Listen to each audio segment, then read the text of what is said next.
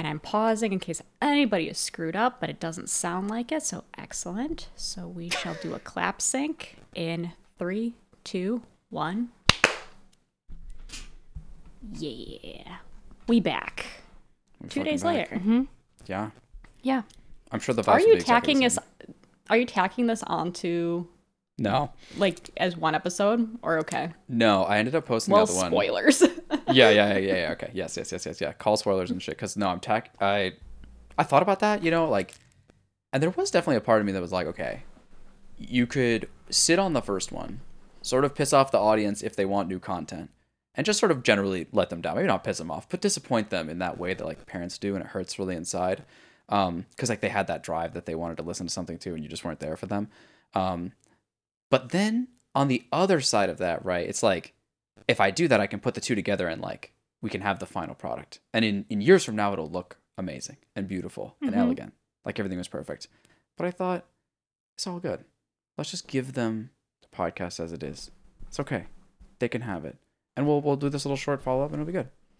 And so awesome. yeah, Yeah. So welcome. Part two of well, I guess or part three, depending on how you want to look at it. Part two of Cyberpunk story. Mm-hmm. Wrapping up what we meant to talk about last episode before I had to so rudely leave.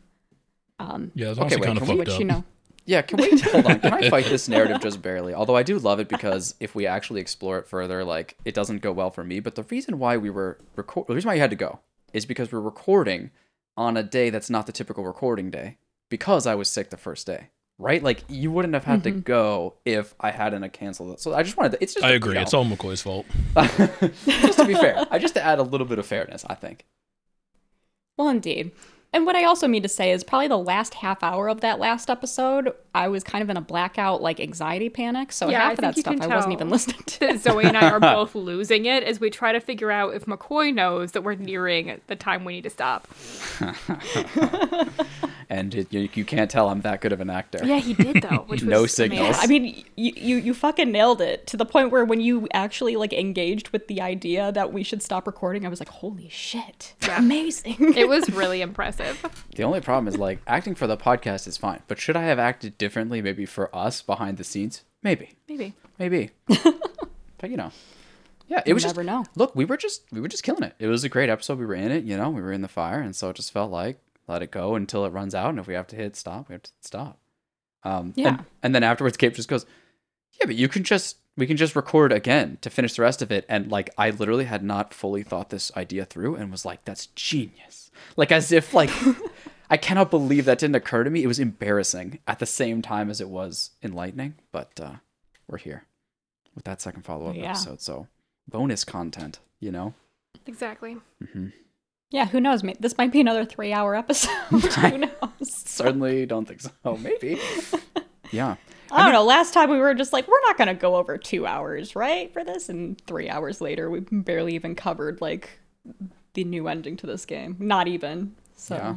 Going through the points like definitely extends it, but gives us a lot of opportunity for like remembering shit, like small details about individual pieces. It was nice. I liked it. Mm-hmm. But enough of this meta commentary, I say. What do we have left to cover here? It's like Well, so I do right. want to kind of go back because I don't feel like we completely maybe gave. I, I don't think we did like a fully fleshed, like kind of rundown of betraying Songbird all that much. We were talking about a little bit, and then I feel Mm. like, you know, towards the end we had to go, so we didn't really get to prod. And I'm actually curious just because I. And maybe it's going to start reiterating some points. Like I said, I was kind of in a blackout anxiety, so you might have talked this already. and I just, um, you know, wasn't a blind panic. But um, but I, I actually went back and watched just some footage of that choice of choosing uh, or betraying Songbird, and particularly, um, you kind of hinted at it, just how much of Songbird's backstory was revealed should you go that route of betraying her. And it's a backstory that's not revealed when you go with her. Um, Yup. which I I thought was an interesting choice that they did it that way. And I'm almost want to like have an immediate reaction that I feel like that kind of thing feels like a cheap shot from like a story perspective that it's like after you betray her, you find all these sympathetic things about her. Um, what, what are that your totally guys' makes sense why they did it. Hey, Uh, real quick it? though, did you ever uh, experience that, Zoe, or did you watch that before uh, we talked about it? I, I before before we talked about it, no. I I was Oh, watching shit. it yesterday. dude it's everything it's so much backstory that you need like i like that's what i was at least trying to signal on the podcast to people that were listening it's like you, if you it may not be the canoning but goddamn you've got to see it because yeah, I was it really, hoping really- that people had uh, either gone in first for siding with Reed or had decided to go back and try that. Mhm. But Well, I didn't want to get scared, so I, I just I didn't go. When I fucking heard it was a horror game on the on when I heard it was a horror game on the other end, I was like, nope. she's like scared me. fuck that emotional devastation fine Like, yeah, exactly. if a game allows me to sit and stare at a blank wall for hours on end afterwards, I'm fine. But if a game makes me go into the deep dark recesses of a abandoned military base and have a mech creature stalking me saying I see you, no, not for me. That's the best part of the entire DLC. It is No. actually quite a spectacle, though, right? Like it is like I don't know, like jokes aside, right? But it is. I don't want to say kind of the best part of the DLC, but it is a really great sequence for the DLC. Like it is just a really great piece that Yeah, you I can was- just. when I watched Yeah. McCoy do it afterwards, we were talking about it, and I said, like, honestly, I think that gameplay path is way more interesting than the uh, stuff at the spaceport. mm-hmm.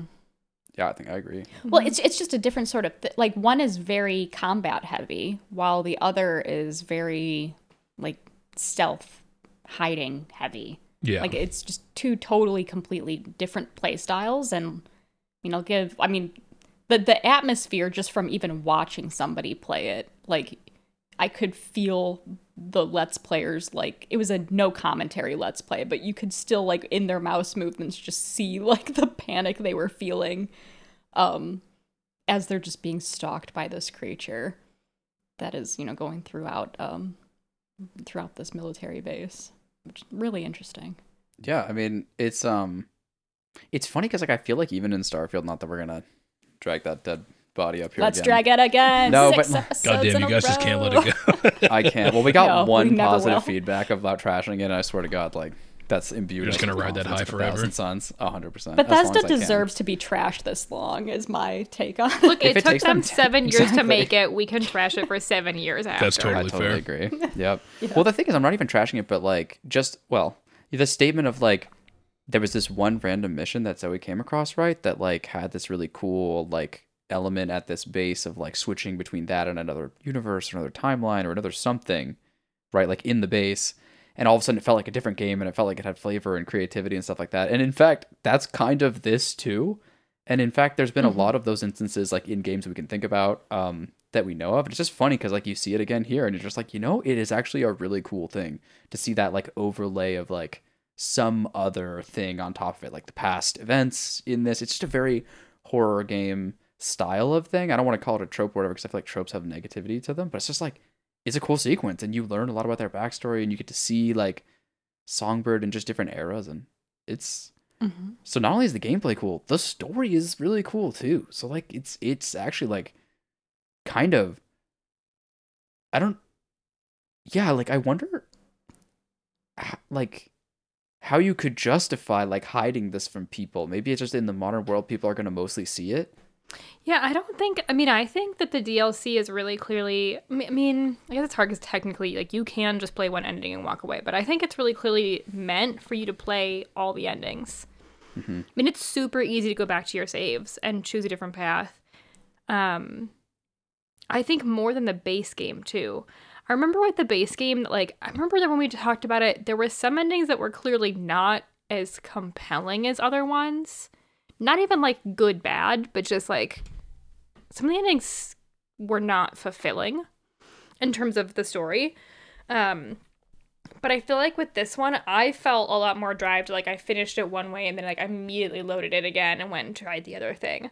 There was something about just like the way it was done. Like the choices were so obvious and so stark and like so clearly had different massive effects on the way the story was going to play out that um I yeah, I just felt like it, you were supposed to play all of them. Like you were supposed to play all these endings. So I think Yeah. that's maybe how they get away with it. it. Is just that like yeah, you're it's you're not really done until you've played it both ways. So they can put content in one. Like I don't know with the if you betray Songbird from the start, do you ever find out that there was just one cure? No, 'Cause right? that was, like, a- because uh, yeah. that cure goes through Reed. Like Reed will offer you like the cure, Right. which leads to the new ending. Because I'm just thinking like that was a really huge story beat reveal that you only get in one version of the ending. No, I'm not sure. It's not as like deep maybe as all the Songbird backstory that you get if you betray her right away. I- Um, I but think- like there's stuff in both sides that you only get one way. With her though, it's it's her cure versus their cure.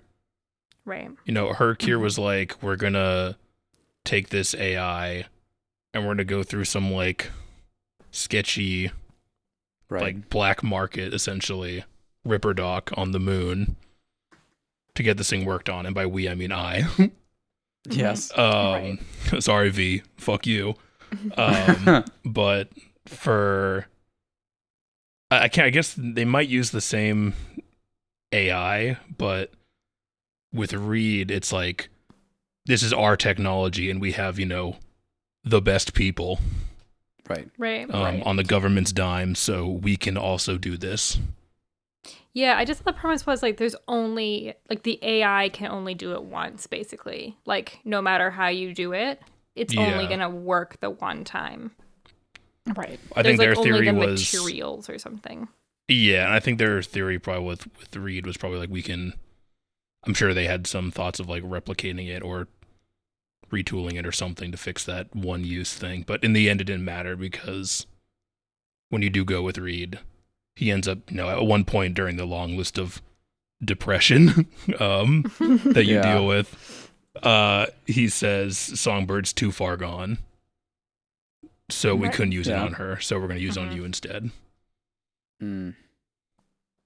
Yeah, I mean, so this is good clarification. I just, I just feel like, I think we are actually experiencing something that like maybe is a necessity, maybe, in in the um making good on multiple endings with diff with serious differences. Is Mhm. that if if they are going to be like your choices matter, then they have to have things that make it matter, I Mhm. guess. And I don't know if it had to be this drastic, but it is it's like brave of them, honestly, to to be like only some people are gonna get this. But if you go talk with other people, you might hear about it. You might, you know, listen to a podcast like this or something. It might be Zoe, and you were like hearing this, like, wait, what the fuck? There was stuff over there. Um, outside of just like red flashing sadness lights, but yeah, like it. It I mean, I, I it wasn't really like the fact that it, it's like content locked behind a choice per se. I, I just thought it was like an interesting choice that it's like you betray her and then it gives you like more insight into the backstory to like make you feel extra bad for your decision. I think it's also don't to set up like- the option for setting her free, so to speak. Right. Right. Like it's it's definitely like it definitely wants to set up that like uh, like betray her but then be like I'm so sorry like we'll get through this together. I'll you know kill you or put you out I'll of your take you out behind the whatever. shed. Jesus, Gabe. That's Someone so has dark. to do it, Elena. you like go out behind the chair, you're like, oh, I never took the last animal out from back here. Oh, God, Jesus oh, Christ. Old Yeller is still here. So is this where the old farm is up creek, whatever the fuck? But yeah, like Yeah, we just sent Songbird to a farm upstate to live with her own kind. exactly. I mean, honestly, yeah. I mean, it's just a really powerful sequence, and it's it it. They're not afraid to make you feel bad during it, like to make it feel like a bad sequence. But then they, in some ways, it actually resolves beautifully. Like if you, like I think, you know, I would say if it wasn't for getting like a fucking like a text message or something that's like, here's a moon token, you know, from Songbird when you hmm. like put her on the moon in like the other ending. It's like, if it wasn't for that, I think I would walk away being like, it didn't work out for her. Right, like she died on the way or something. Yeah. right. And so that is not so different than you setting her free, but it feels really different mm-hmm. because it feels like you mm-hmm. play the fantasy all the way till the end and you fail versus you really face it in the final moments and you make your call, which I think is just like spiritually very different. So like even though it's like feels so awful, like there's kind of a beauty beauty to it. Um, and I think the backstory really adds a lot to that. Where those memories you're seeing are the memories that she's losing. And so it's like right. Yeah. you know, yeah. So No, It- keep going. I'm just saying, like she gives she gives them to you, and as you the player like receive them and start to realize, yeah, these are important. Like this is helping me understand her better. It's at the same time you're realizing like like that's the same understanding she's losing of herself. So it's like a very like connected way of of expressing that. So it is funny to see the angle though of like just to make you feel bad. Absolutely, That- absolutely. I wonder if there's like a uh, I don't know. It might be a little. It's a little bit of a stretch, but like there's a there's a mild parallel there to Johnny too, of like V kind of become like as right Songbird's memories are leaving, but now V will remember them and like who she is, and the same kind of thing happens with Johnny depending on how you play that and his eventual demise of like Johnny will just in a lot of the games Johnny completely ceases to exist. Like there's nothing Heartbreak. um except for maybe V's memories of him and like V's memories of his own life. There's like I don't know, there's something there if you were going to write a college essay about it. Definitely. I think it does also kind of Right. make more sense to have it in this path because like you're all the other path you're already agreeing to help her, so it kind of doesn't make a ton of sense for the game to further be like, here's more reason to keep helping her. You know, it, it feels more harder hitting when you're like, no, I think we should side with Reed here and help her via Reed and like the NUSA government, and then you see all this backstory and you're like, oh. Mhm. Yikes. Big yikes. I mean, it's just like it feels like they could have easily given this stuff to both trees and then have the Mhm. decision point be later. But then again, the decision point then at that point, like the braveness here is the decision point is relatively like early compared to most decision points you see for anything. Usually Mm-hmm. Yeah, it's you like don't have the full story yet. you don't have the full story yet, and they're Right. able to like play two stories out in front of you, and then they're able to able to split those two stories in two as well. Yeah, but that's kind of like the very beginning of this DLC too, where you just get like thrown in. It's like start figuring it out. Like you need to start acting immediately. I kind of, I mean, I like that about this DLC where it faces you to just be. It's not like, like I feel like a lot of games are too clean. Like you can go around and collect like every single piece of the f- information and the puzzle, and then you finally put it together, and then like the choice is really obvious. I mean, also that's kind of how you the first part of this game played out Yeah. too. Mm. Yeah, I think so. Mm-hmm. And this one is very much like I don't want to say it's more real, but I mean I think it is. Like you sometimes in life you make choices and you don't know the full story yet or you don't know all the answers, but it's kind of like this is the information that you have. You just go. You have to do it. Like gut instinct. Where are you going with this? I the only thing that I would so like basically like it's cool and interesting and Mhm. it leads to this discussion and it has so many different dimensions and elements and it's interesting. It's clearly their choice. The one thing that I would levy as a reason why they might want to include this elsewhere is the criticism I levied earlier of like I think they'd go a little light in my taste on connecting you to Songbird, even though they try to push you into like the game language is suggesting the canon ending is go with her at least to that end point and maybe it is go with Reed maybe it's not we can talk about that but it's like this connection could have been used i think to just just to connect you more with the story and with her and and i think it, it could have been valuable. Um it didn't have to be this they could have done something else. Um and they didn't need to do anything but i just personally think they could have benefited from from more backstory and connection with her just somewhere. And so this could have been it I mean, and yeah, I guess they attempted to do that with her like first Brooklyn speech at her favorite spot, right? Mhm. Like I think I think they tried to foreshadow and allude to it. It was just it was cool to see in action those scenes from Brooklyn of her starting out and like being able to see cuz also like I guess what differs is like the fact that when she's telling you that story, at least I remember for myself, I still was like very unsure if she was like manipulating me. And if anything I was like she was telling me was actually true. Um and so seeing it play out in the other scene, like it's it was like confirmation of like okay, these are her memories, like all of this stuff was actually true. Whereas like the secret spot monologue like I think I was still kind of unsure being like why are you holding my hand? Is any of this true? Is any of this real? Like are you just saying this to convince me? Yeah, the sort of like show not tell situation, like the difference in like Right. honesty Well, it- factor. I mean, yeah, it's not like show not tell. It's just that like she's not a reliable Right. source until like you're literally getting her straight up memories.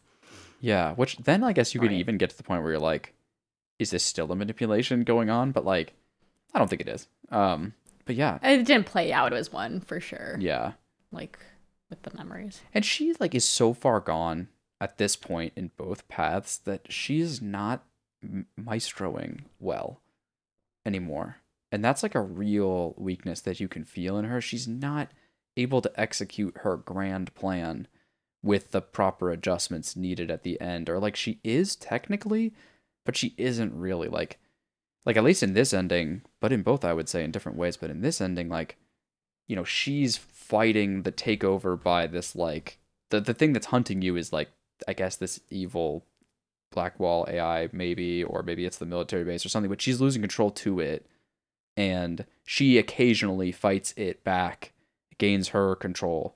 But you can see she's like mostly subdued and out of it. So it's like she's just not at this super high level anymore. So unless you believe that's a fake it's like you just sort of see her weak weak honestly like Mm-hmm. at wits end. So then you just sort of like start to believe things. Because there isn't she can't she can't be making the plays anymore. And then she sort of hits her most truthful of all time in the core itself when you get in there and she tries to convince you to pull the plug or take her out behind the shed old yeller style metaphorically Take her to the farm. in a video game. Yeah. Um so it's like then that I mean honestly like say what you will but that is a really powerful and honest uh piece from her and it is like it's a lot. Like you sit there and It's heartbreaking, man. dude. Yeah. yeah. That was yeah. I watched you guys play that twice when you did kill her, and then when the time you didn't was awful. like one of the worst video game scenes I've ever experienced. Top 10 worst anime betrayal. she is sort of anime. Um but like okay, Yeah, especially because like n- choosing not to kill her, it's like you betray her once and then she asks for like one more thing of mercy. So like doubly betraying her. It Yeah. Just it watching that was just yeah, like even just watching it secondhand, like I was just like, this is horrible. Yeah. this is horrifying.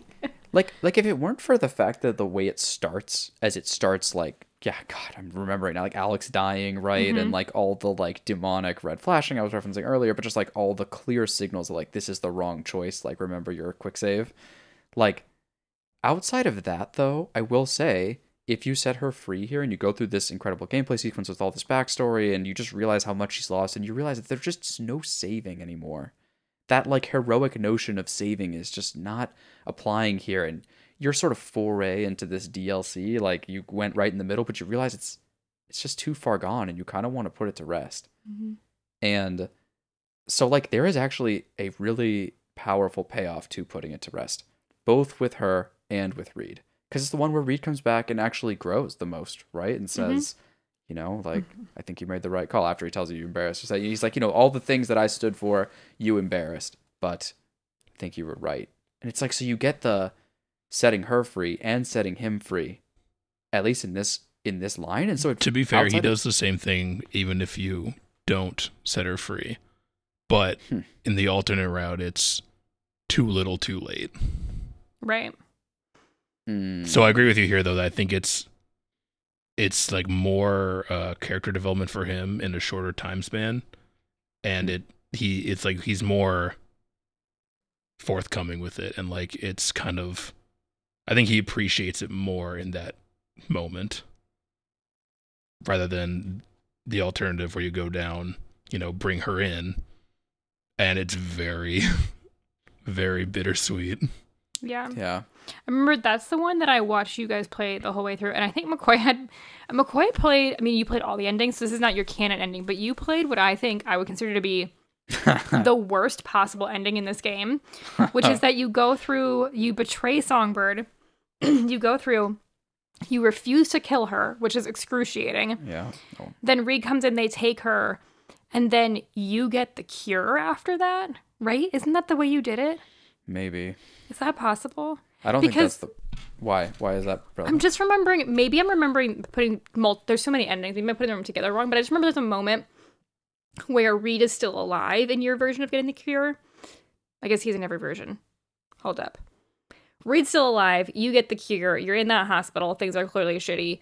But Reed comes to visit you in his like tan. Yeah, you only get that ending if you keep Songbird alive and bring her Okay. in. Yeah, yeah, that's what it is. And but so there's an, a line in So he's walking. Sorry. Wait, on, wait, wait. No, no, wait. I just do want to quickly clarify for people that are trying to follow. Like, you're referring to the whole game ending, not the DLC ending. The whole game ending. Because Okay. there's an alternate whole game ending, which you've been like hinting at for like seven hours now. Because Mm-hmm. it's devastating, and we'll talk about it soon. But there's a just keep ending. there's a but there's all I'm trying to get to is that there's a line that you ask Reed as he's walking out the door, and you just go to say, I think you said, could we have done better? oh Jesus. Or something like that. Yeah.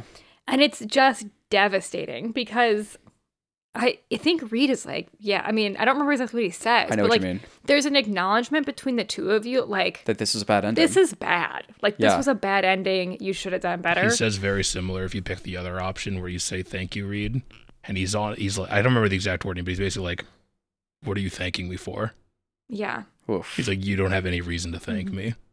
Oh my god. Yeah, it it so then when that whole ending is crazy and we'll talk about it of course, but just the fact that it culminates and you know you fucked up from a lot of different things, you know it didn't go the right way. Mm-hmm. Everybody's sort of telling you that. And then he you just sort of mask off talk about it. It's like damn. Like it just Yeah, there's just that brief like moment in passing as he's leaving. And he I think he literally walks away, like as you say it. Um, but just like that acknowledgement of like, this is just we like the wrong choices were made. Mhm. I do I do want to go quickly back though to the sort of second part. I'm sure there's like seven parts. But like this I guess the final part of the other ending where you sort of you take Songbird's body like in the car, either like dead or barely alive, like to the pickup point, you meet the president and shit like that. Right. This is a really cool sequence. Um Mm-hmm. like a really like honestly very cinematic and like really cool and like just a lot of intrigue because you're just sort of like you're hearing these guys being like all right secure the pickup and like you're not sure what's going down and there's this like really crazy line that like feels so out of place but it like hits i feel like it's almost unfair but it hits at the moment where you just go like Reed like with this like very concerned like yeah, the panic. like there. yeah right Or sounds slightly like concerned and panicked. It was delivered really well. But but it's like i'm confused like why like so i guess you just didn't know that this was going to happen the way it happens but then it's like totally fine after that like but there but there's this moment of like and i think it it, it shows with the cinematicness of that lead up of just like damn like what the fuck is happening there's like I think Like, it's because like know- the the agent like you roll up to is just like super aggro with his Mhm. speech. He's like, Get out of the car and you're like, Oh fuck. like Reed I thought we did the right thing. and he's like it's okay Right. Um, and then there is what I would consider to be one of the like, I would say biggest mistakes, I think, of this ending. It's just this small little thing that they that they chose one way or another. And listen, this is all just nitpicking, but you have to pick up Songbird, and Reed asked you to, and it makes no fucking sense. Like he's right there, he's ripped out his ass, and I'm not. I'm cool and sly. I Um, think it's because at this point in the game, you have a stronger connection to Songbird than he does. It yeah, and and I could see that, and I think that's what they want is the for the player who has a strong connection to. to but I didn't feel that way personally. I felt like he did, Yeah. especially in this ending, especially after that car ride, especially after everything. I it felt like I wanted him to. I mean, let's I think it just, you know, especially makes sense for if you kill her. Mhm. I think that makes sense for you to pick up her body because, like, hey, look what you did. Yeah, I can't face it. Mhm. Yeah. Like you have to fucking carry her.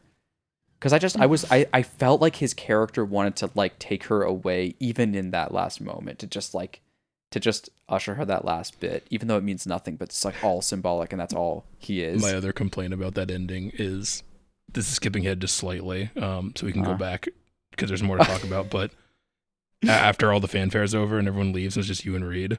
Yes. Would you like I know what you're start? talking I remember the line is, but you start saying a line to him, and you kneel because he sits down on the ground, and you kneel down, and you're like, read, I don't know. Ow, fuck, the sand's hot." That's so true.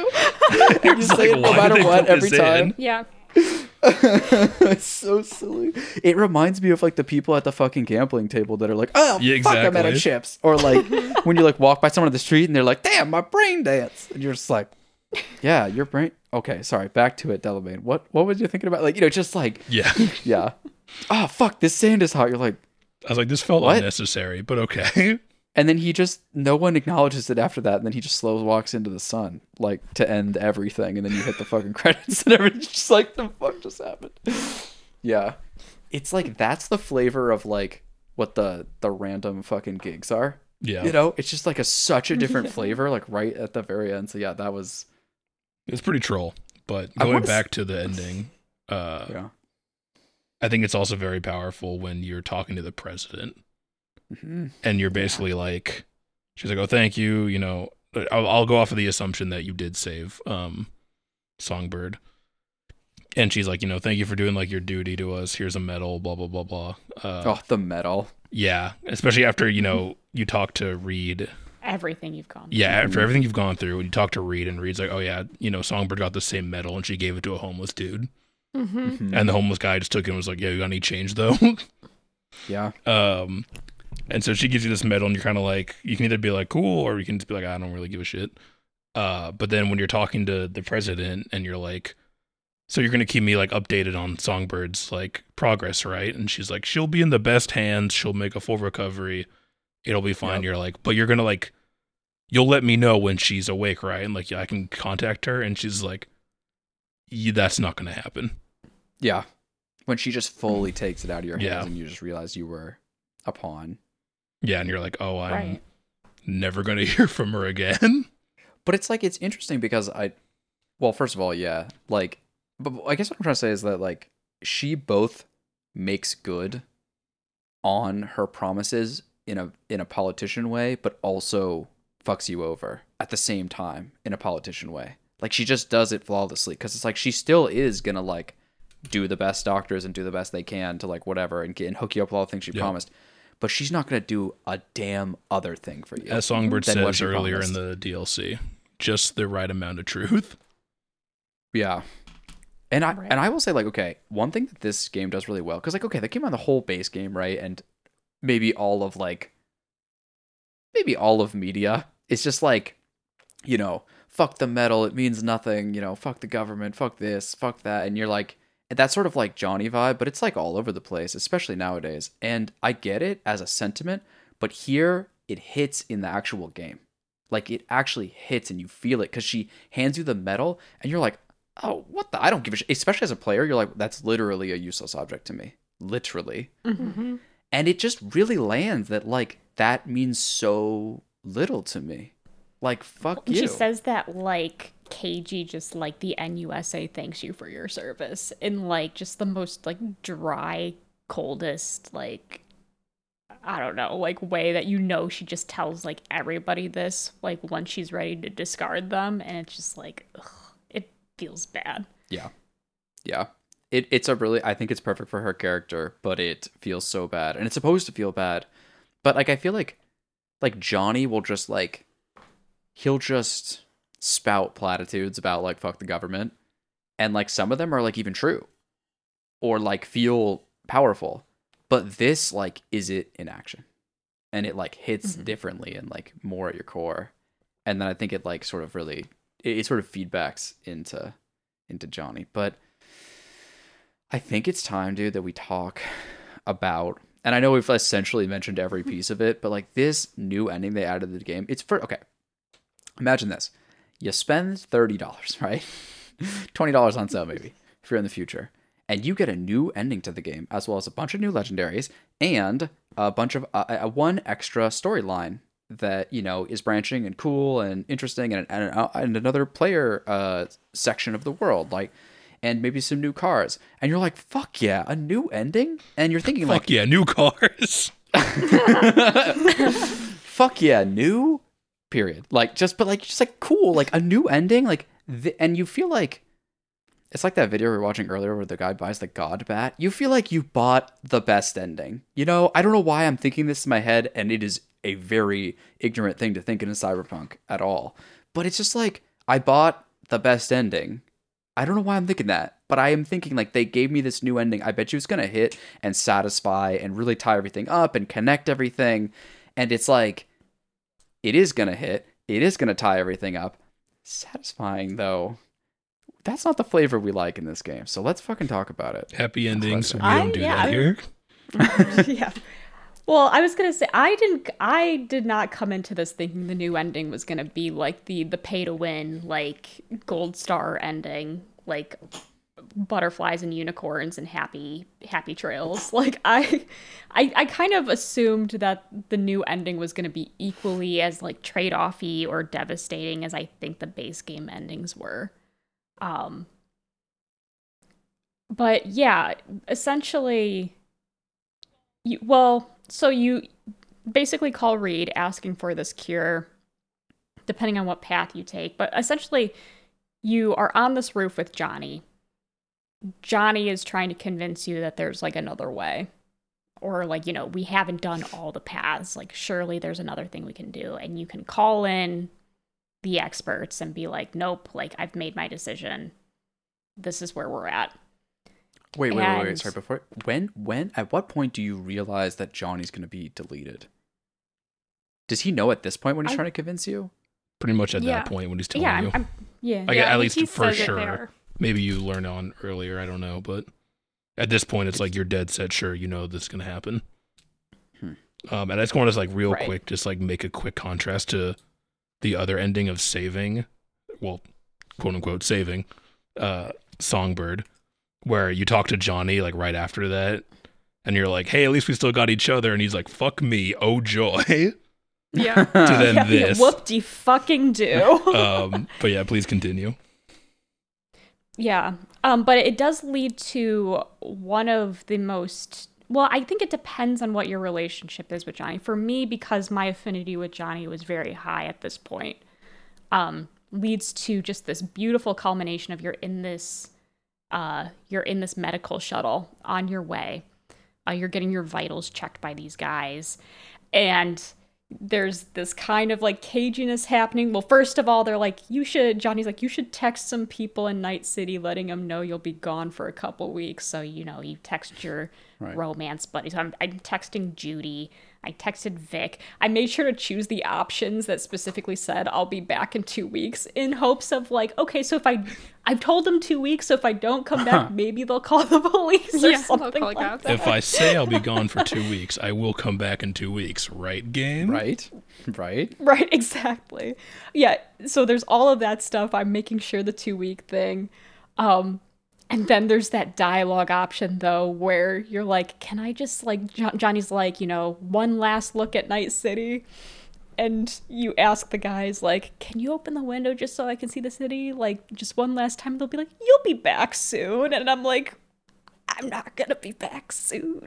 like, like I feel like the game's just trying to like be like, no, there's nothing to worry about. I'm like, there's everything to worry about. To be fair, like even before this, when you when you're talking to Reed on the phone and he says, "Hey, we have a cure for you," or an alleged cure for you. Uh, do you want to go down this route, this ending? Uh, he does say like it could you could be out a day, it could be a couple of weeks, could be a month. We don't know. Mhm. hmm So you're kind of on the assumption like, okay, they don't fully know how long it'll be, but maybe it won't be that long. Like a month. That's you know, it's not great, but it's not terrible. it's such a reasonable thing when he says that. Like, I don't really know because this is a totally like alien Yeah. or novel, I should say, like surgery. Nobody knows what the fuck is going on. They're gonna do their best. And when you think of it from that context, you realize like a lot of the assurance that they give is like, where is it from? It's the same. Like the real truth is like we don't know. Yeah. But wait, I feel like Yeah. this, at least for the way that what the way I experienced this, is like I don't know. I didn't have any of these thoughts until like I I when I was playing this ending. The only like real concerns and thoughts I have is like I, you're about to kill Johnny. Like Yeah. he's gone after this. It's very clear that you sacrifice him in order to save yourself. Um, and like, yeah, that moment where he's just like, he just wants to look at Night City one more time is like, it's heartbreak. I mean, it's really Yeah. sad. It's heartbreaking, especially if you've played, um, especially if you've played out the base game before, and like if you've done some of those scenes with Johnny where you like get to go back and experience his life, and you really get to know him, and like, yeah, you like him a lot or whatever. Um, like I wasn't thinking at all about my character of V and like being worried about how long I would be gone for. I feel like that's like maybe us foreshadowing because we know what's about to happen.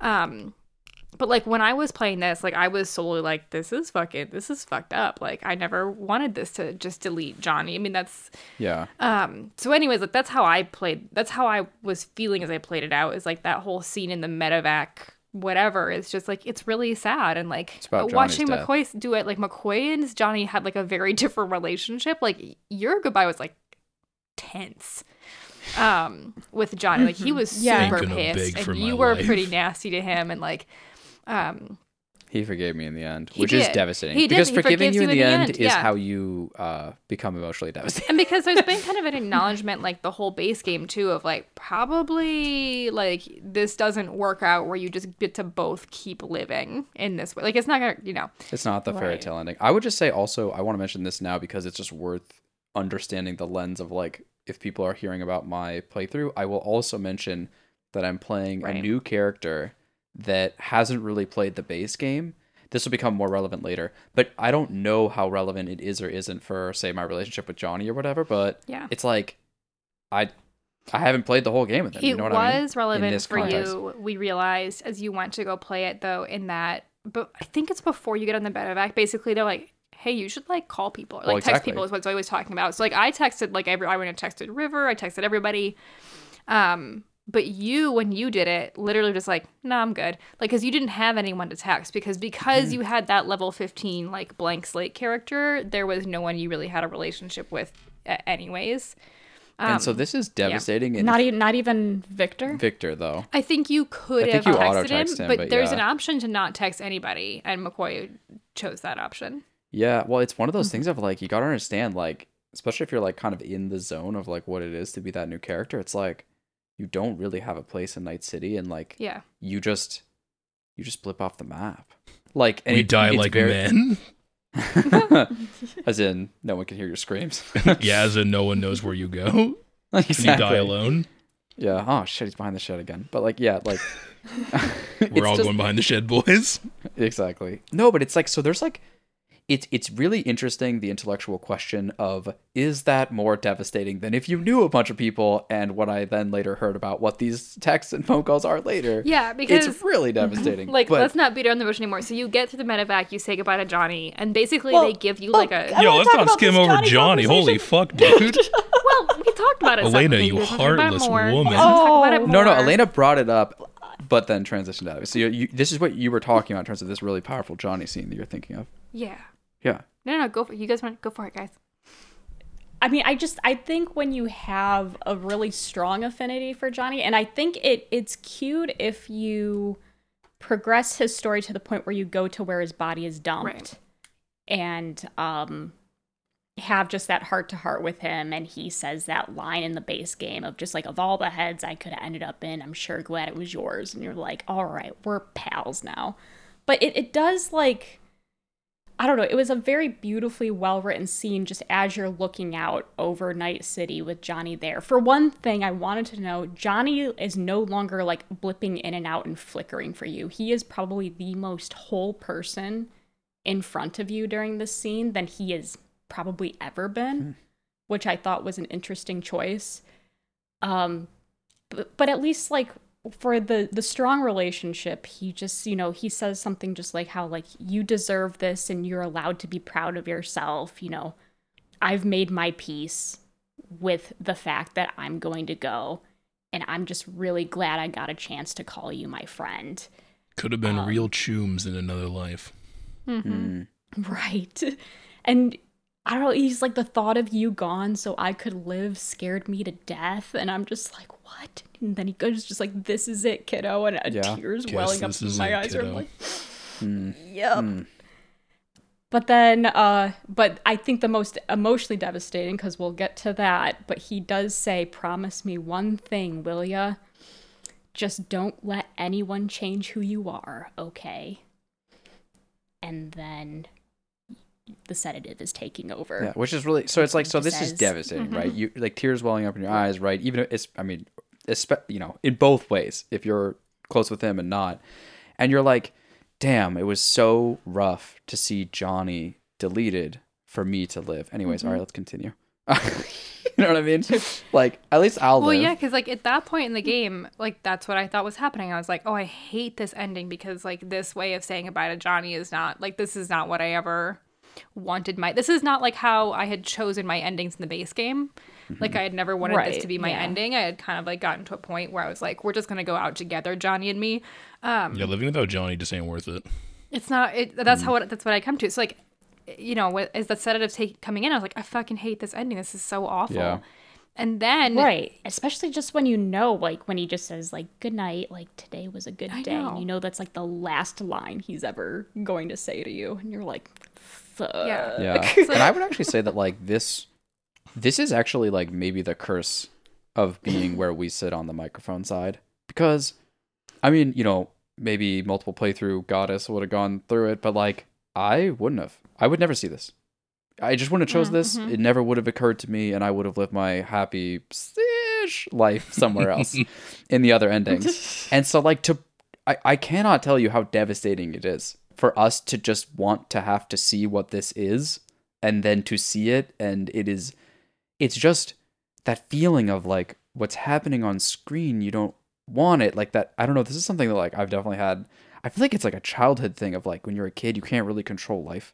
Like you want to but like you could you could want to go to that pizza place all you want but you can't because your parents say no. Mm-hmm. It's like that. It's like it's like as an adult we have a lot of control maybe too much control at sometimes but it's like we're just sitting there like wait wait wait i am watching the game just tear away from what i want just just tear everything to pieces that i don't want and it's just like my hands are like like feeling it like they want to do something they want to like pull my katana out or i don't know it's it's a Yeah, because the entire game, like throughout the whole course of the game, it's like you want to live, right? And you're like, well, of course I want to fucking live.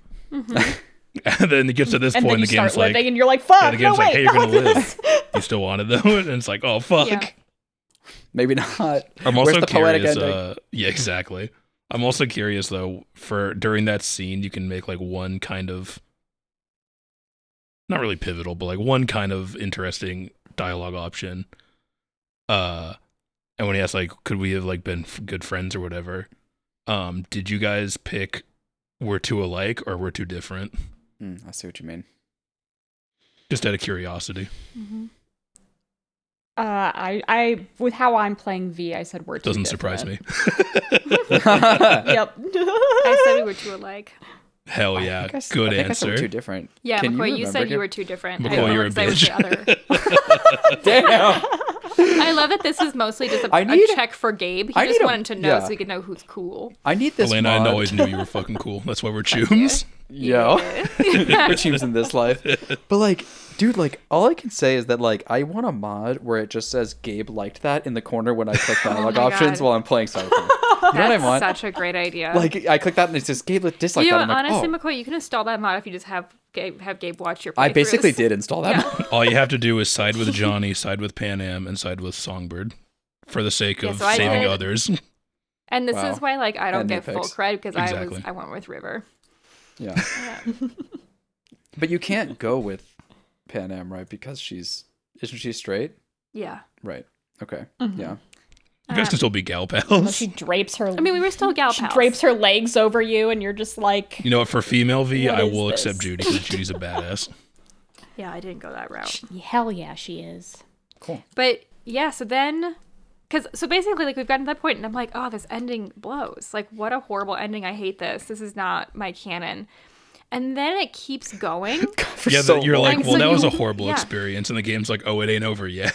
it gets worse. Yeah, just like hold my beer. yeah, for real, and hold it for a long time. Yeah, so basically, you wake up in the hospital, Mm-hmm. and Reed is there. I don't want to fucking. die. Sorry, I'm just like I'm having flashbacks from or the main game. Here's some ALB, Not but, what it's like. Um, Reed, Reed's there, and they're like, oh man, like yeah. I- but but but Reed looks different. Reed looks different for sure.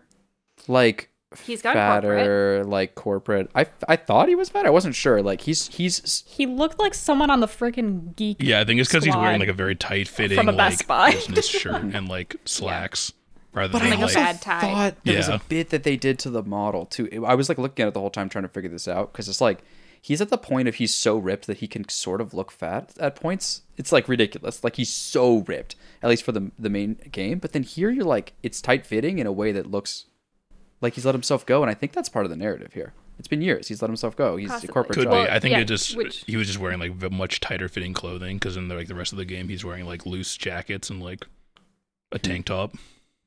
Uh, a t-shirt, Mm-hmm. pretty tight. But Yeah, um, McQuarrie just basically said about like it turns out it's been years that You've you've been been, in a in a coma, coma Yeah, for two two, years. years. it is now Um, Cyberpunk 2079. Exactly. the sequel's out. Yep. and you start basically you talk to Reed for a while. You have some, you know, he says devastating things like, you know, could we have done better? And he walks away. Um, but then you start trying to contact people. Well, and then also though, in addition, Reed lets you know, listen, you're not a Oh, you right. can't have any more cyberware on your body. Like we had to remove everything that you had to get this to work, and at this point, even the most basic of cyberware is going to kill Yeah. you. Yep. Essentially, your body. So in other words, rejects you're not going back. And cyberware, again, you know, obviously just like straightforward comment, but like cyberware is like essential in this universe. Everybody has it, and to not have it is to be fragile and frail. Not to mention your human body is fragile and frail. You can barely walk. You can't do anything. Like and and this is such a powerful contrast to the incredibly broken OP state that you ended the game in. Mm-hmm. yeah, It's stark. Mm-hmm.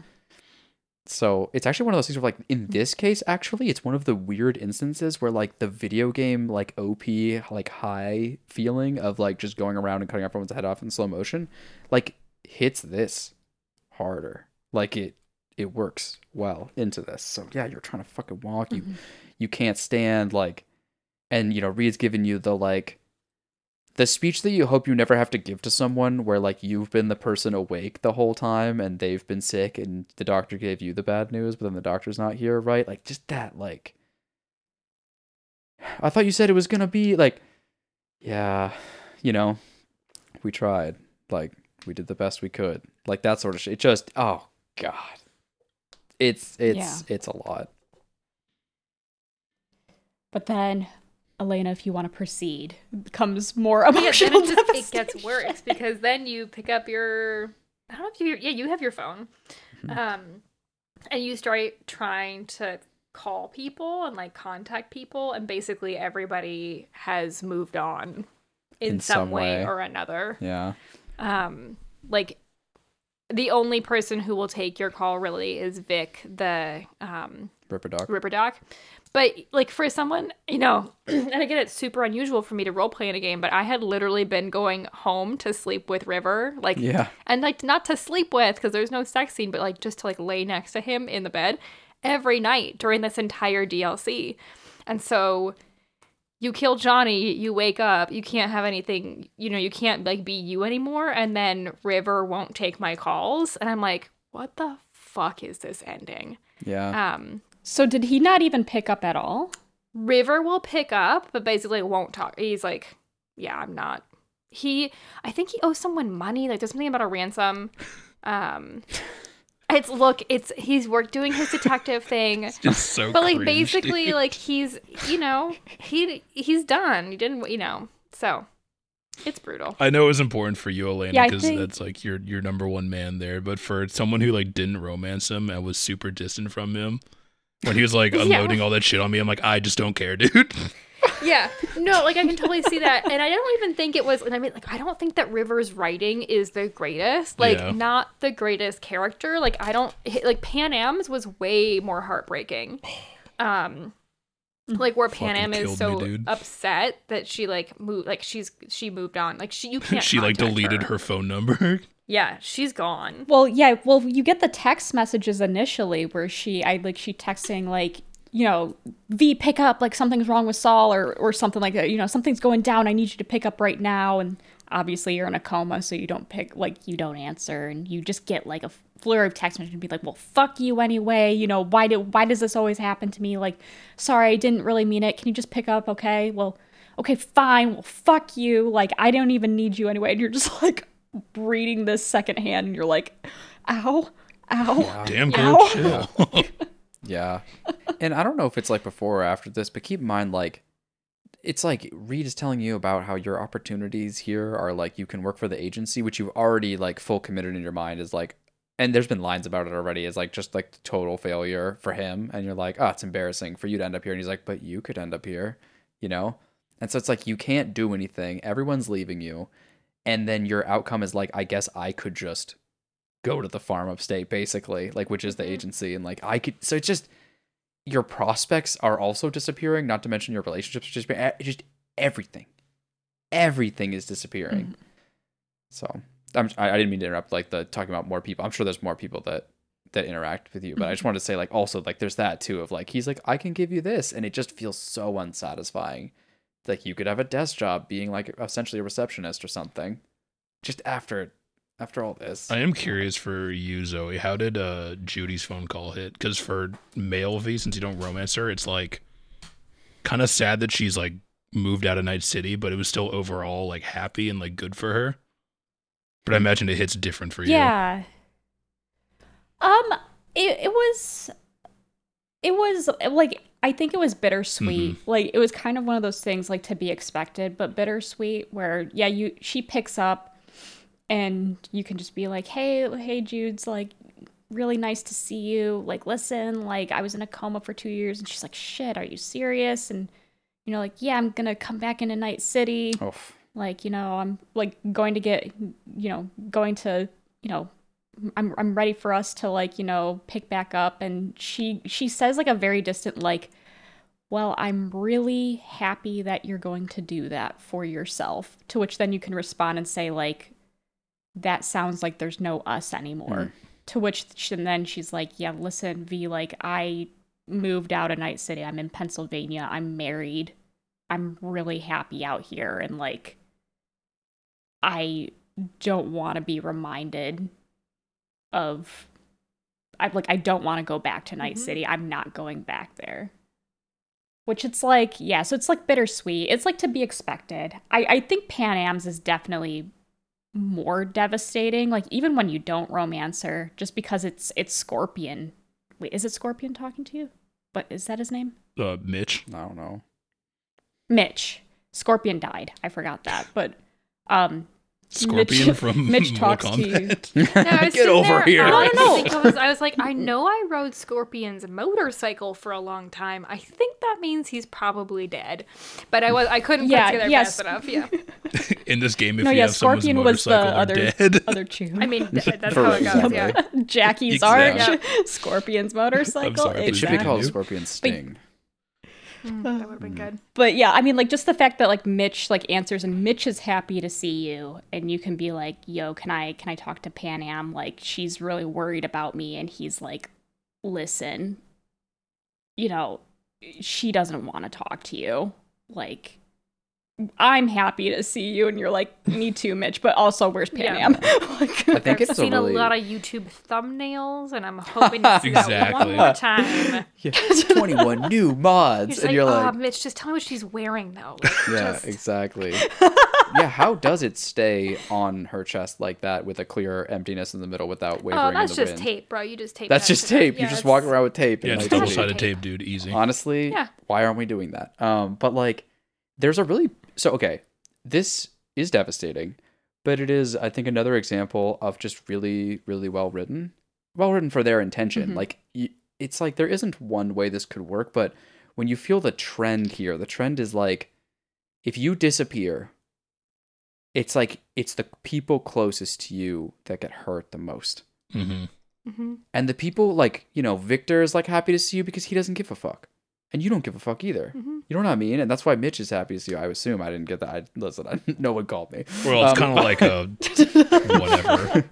You know, he's like he's kind of more like, hey, I'm like I'm happy that you're like alive and doing all right, but you know, that's like pretty much the as far as like the pleasantries go. Got it. Yeah, and like I think it, With uh with, With who? Mitch. With with Victor? like Mitch. Yeah, Oh, because he's with Mitch, basically like, yeah. you know, glad that you're alive and that you're doing like okay, relatively, I guess. Um, but he's like, yeah, you know, you, what happened? He's like, I don't really blame you, you know, of course, obviously, but you know what happened with Panam, it broke her, and honestly, like for her and for you, it's best if you stop trying to call her and just move on. Yeah. And you're just like, well, fuck me. And you're like, one more new pick for the road, yeah, Panam, please. or I'll even take yours, Mitch. Straight fire. What is uh did anyone what is Car- did anyone have Kerry? I I didn't progress Kerry's storyline, so I never got that. Is Kerry's like touring Europe and he doesn't at have time for you. Yeah. Mm. Kerry's is like not. Okay. I mean, it's not. Kerry is a character too. Is like not the most impactful. He's a vibe. He had a really impactful T pose, if I recall correctly, in the original version of the game in his house. But I mean, look, he's got actually a great side quest. A bunch of K-pop girls where mine glitched out, and he was just infinitely Um, they're posing for a Japanese, you picture. fucking racist. bunch of J-pop girls. there was that impactful moment when McCoy like crashed his car outside of his house and backed up traffic for like three days. yes, I remember that. Hey, that was impactful. Yeah. Um. So okay. Yeah. It's I dude, dude I I we are gonna we explain the story beats and the story beats hurt, but the excruciating pace of this it's so fucking slow. It's so fucking deliberate. It's so mm-hmm. fucking long, and it's so fucking devastating. Yeah. And by the time you figure out that no one will call me call you back, I was like, cool, so they can roll the credits now. Like I don't need to see how this goes. Yeah. And then they like make you ride back into Night City and Delamain and you go and it's it's fine. I don't know. I don't give a fuck about how this one ends, to be totally no, honest. I think it's really great. You Like, like the ending. It still Um, keeps Well- going. You're like, please just stop. I, yeah. well, I know you want it to stop because it hurts, but in, in terms of like if You want off of the emotional devastation roller coaster. you're like, can someone unplug me like I just did for Songbird? Like, you know, it's just like, but, but like no, and then like so then it's it's the parallel of that too, by the way, of like this is the life that is it worth living? Right? It's Mm-hmm. like that question, and you're seeing it in your character. Um, but and but was killing well, like you even look at yourself go ahead. like you just look at yourself in the mirror. Right. At least I Mhm. did Yeah, as I'm like walking around calling people and I like yeah, go to look in the mirror to see what I look like and yeah, it's a, it's a buzz cut, which I don't know how impactful that is for a male V as much, but like as female V where I had my nice like electric blue and pink locks, like it Yeah. was It was jarring for me, like, but I oh, didn't shit. notice that until the very end of that section, the cutscene. Right. Mm. And I was like, oh, fuck, Okay. that's me. you, you end up looking like an emaciated like cellmate sort of almost like uh, what like jack or something from mass effect you know what i mean Yeah. like that sort of like Mhm. been tortured Oh, emaciated i uh-huh. mean it's not quite that but you have to understand too like I mean, I think you look like a Yeah. cancer patient. Yeah. Like it looks like you're going through chemo Kind of, yeah. or something. and you basically are like the thing is okay so like i i i don't think this would have been as insanely impactful for me just personally as a human being if i wasn't cosplaying a character who has such an iconic look with her hair and has a specific hairstyle in this game that is made for her the character that i'm mm-hmm. cosplaying so to see that removed it's just it i felt like i was Yeah, 'cause actually connected to how devastating You that can't be was the Kill Bill lady anymore. Yeah, your Yeah, Uma Thurman because you are aren't. Because you aren't. You can't do your No, you aren't your the Kill Bill lady throwing, anymore. Like it's all gone. Yeah, and so like actually like it's one of those things where I was looking at that like, dude, if I had just been playing like male character I made look all right, like I normally do in these games, it's like it would have been one thing and it wouldn't have been great. But because I was playing an iconically powerful character, it really did hit Mhm. pretty hard. Um, and it just that's the thing. Like this game, it like hit its notes a lot of the time in a way that just felt it's a unmistakable quality. Like to to feel the other side of your character creation and your wardrobe customization and all that hurt you here when they take it away. And I don't mean like when they put you in a fucking green snakeskin fucking suit for the dance. Did not like that. you know what I I mean? had my own dress picked out. yeah.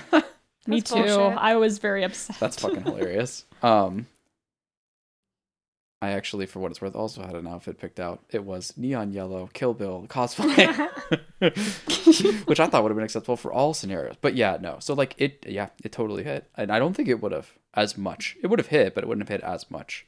Um, but then they're like, okay, let's go back into Night City, and and while you might want off the emotional train, it is an amazing sequence still. There's no brakes on this train. Yeah. Like, because what they do is they take you back. So Delamain's been reset for some reason. I think that's story related, which is fine. Um, but he doesn't really know you. And then you also get a text message. Oh, he he knows you if you if you've done Yeah. that quest line. Oh, right. So. So he doesn't know me. Yeah. But, but but it's weird because I'm telling him that I know him. so that was like a really weird interaction. My character's going, "Oh, you would have known me, I if you hadn't been reset." So I was like, "Oh, all right."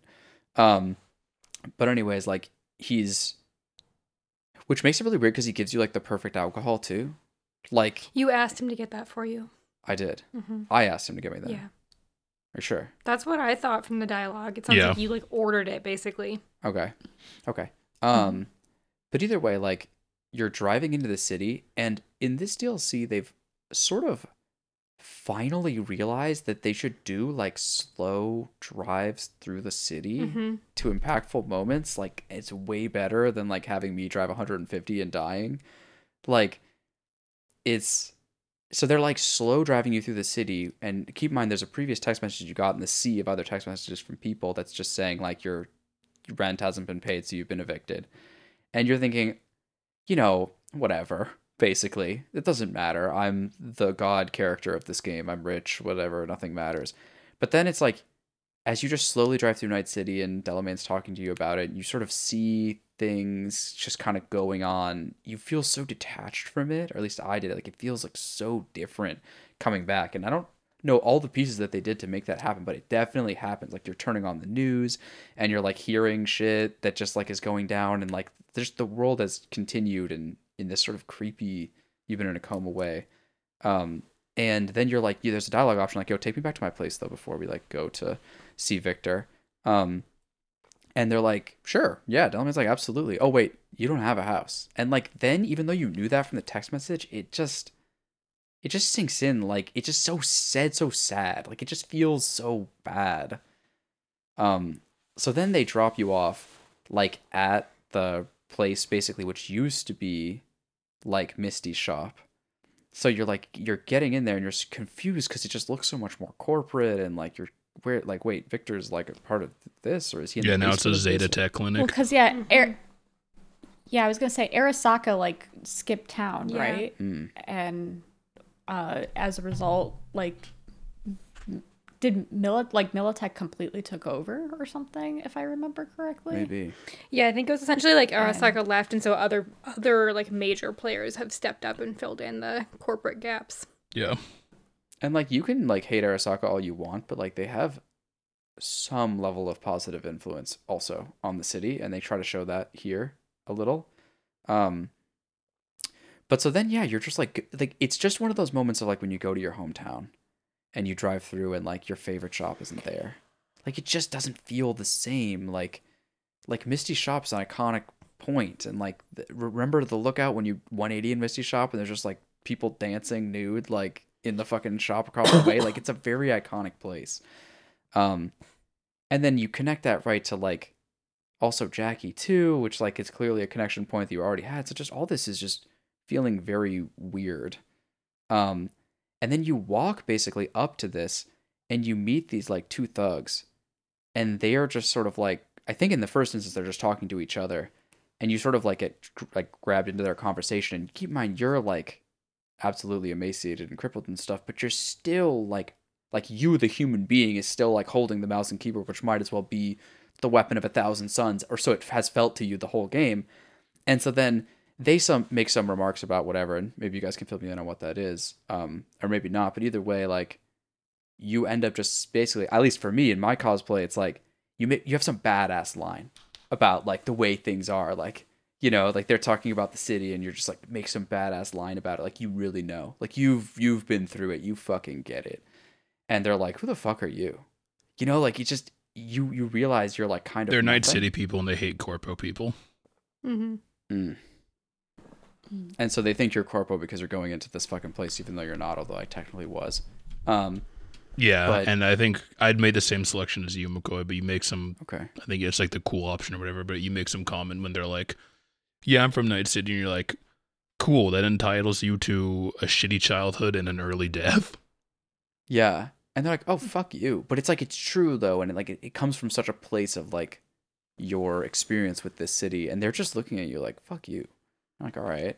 And so you go in right, and you fucking realize Misty shop's not there, and then you go and you see Victor. His shop's different. It has a logo for like Zetatech on it. He's wearing an apron that's different, and it just it's such Yeah, they have protocols. yeah, exactly. Protocols, and you're like, he's like, I can't drink on the job anymore, which like is a hilarious moment where you're like, dude, I wish you could drip like drink on the job while you like operate on my body. Mm-hmm. Um, like it's just like a really fire like you know the right thing is that he should be drinking on the job, but it is hilarious to think about that for the implications of what it is. But yeah, so then it's just like he's like, yeah, sh-, he, and he's the only one hop- optimistic really. Like we can fix you. Like just come on down. Like we'll do better than than they did. This fuck fuck the government.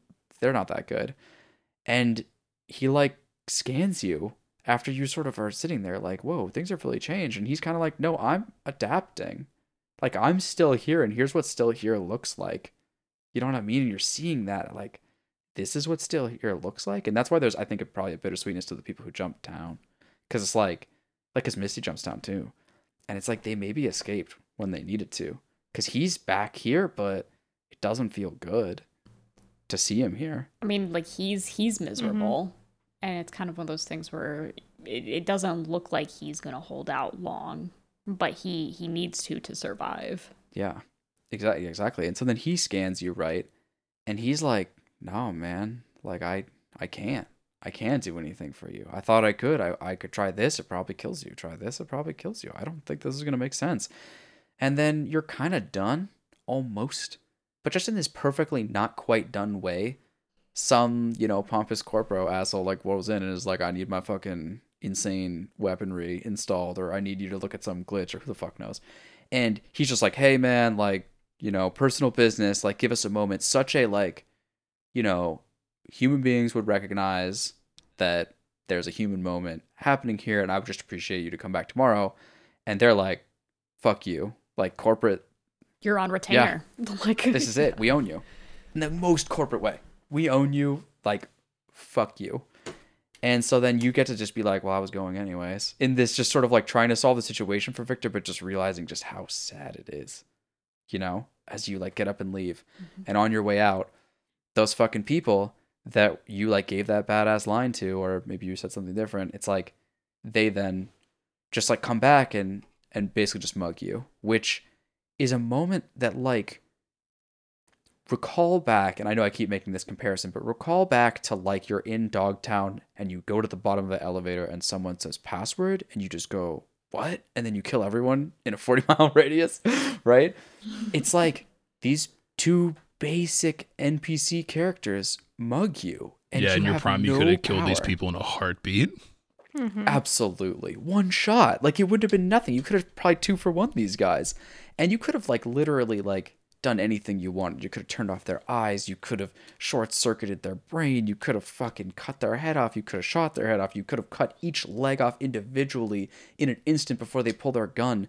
But instead, they just mug you and it's like it all of a sudden if you've been starting to feel this the whole time, but you just get sucked absolutely into your place in Night City, which is no longer this god above it, but rather like a weak, if anything, player in it. Like you're you're more like I would say worse than just a person on the street. Like you're nothing. And so to me, I tried to like diffuse the situation by by paying him the money. And if you do that, by the way, you pay him the money. You're like, here, have the money. I'm probably rich. I don't really know. I haven't seen a number, but I, let's just not fight. They're like, they smile, and he goes like, oh, thanks for that, as if to be like, oh, this is over, and then he just punches you square in the face, and you just, just collapse, fall, blood everywhere, down the stairs. Like it's just, oh, it's just. If video games are a power fantasy, this is the opposite, and it is. Oh, I played Johnny in that role for McCoy, where after McCoy did that and got his ass beat, I was like, oh, McCoy. Mm-hmm. well, I didn't think attack was gonna work. I mean, it doesn't, but it doesn't mean you have to give him your fucking mean- money, my man. I thought giving my money it's back would work. the it's the same Yeah. outcome regardless. I think I did like the the the skill check for uh, tech, like it's the twenty, you know, the level twenty tech thing where I threatened to short circuit them in hopes that they'd back off, and they wait for you to do it, which of course you can't, Hmm. and uh, they punch you. and it's just it's it's just dude these guys are nothing like they're nothing compared to what you were and yet you are nothing compared to them. They they actually strike fear into your heart. And like i can't believe like i think this is like a a real moment for the developers and for night city and for this lore for cyberpunk. Because we were you know superman on this game like especially with the new skill trees they added and it was so cool and like all the things you could do. But this is cyberpunk. Do you know what i mean? It's different than your superman. It's like you're gonna get mugged on the street and you should be afraid. That is just not a feeling that i think they were able to articulate much in this game despite as much as it fits the universe. So they were able to land it here. And yes it is also devastating and yes you also went off the train.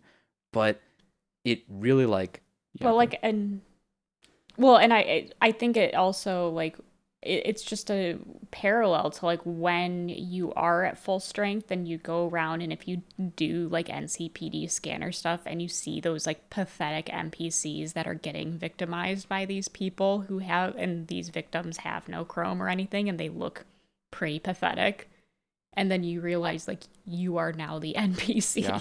who is pathetic getting picked on Yeah, and so then you, Except no one's coming in with mantis blades to help yeah, you. like no one's doing it. Like it's just you just realize like, and you kind of, you you need someone to come in. Like that feeling of needing. So I, we didn't need, like, okay, remember in Starfield when they're like, you can pay twenty thousand credits and then we'll help you with the ship battle, or we'll help you. And, I mean, the ship battle is one thing. I might have actually needed help, but like, we'll help you with like the boarding afterwards. I'm like, I. What's the option where you don't even show up because you'll just get in my way? Like I am God. Like I I will strike fear in everyone. Like there is no reason I would ever need your help under any circumstances. You are annoying to me. And in this moment, you need the crazy cyber psycho Batman person that you were to come in and like save you. And it's just oh so then you're on the ground. You're just like feeling sorry for yourself and maybe bloody. And then you see this person who looks very different but is Misty. And she comes and she's like, "Oh shit." Like, "What's up?" And you have this like conversation with her about her skipping town. And so I I do wonder the similarities with with Judy, but it's definitely like the people who left like have their own lives and they feel very like good about it, but it's it's it's you that hasn't gotten there yet with them. Like it's hard. It's hard to have these conversations with them. This this Misty conversation I thought was was pretty hard. Um yeah. cuz like okay, it's been a long time since Jackie for her, right? And you you do as a human being want her to like move on, but the thing is you don't know where she's going. So if she moves on in a totally reasonable way from her position, you no longer have any overlap with her. Like she moves on from you in essence too.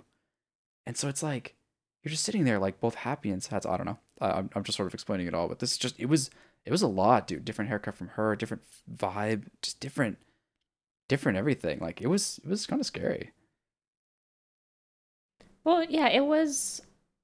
I mean, I think that conversation, and it might have been.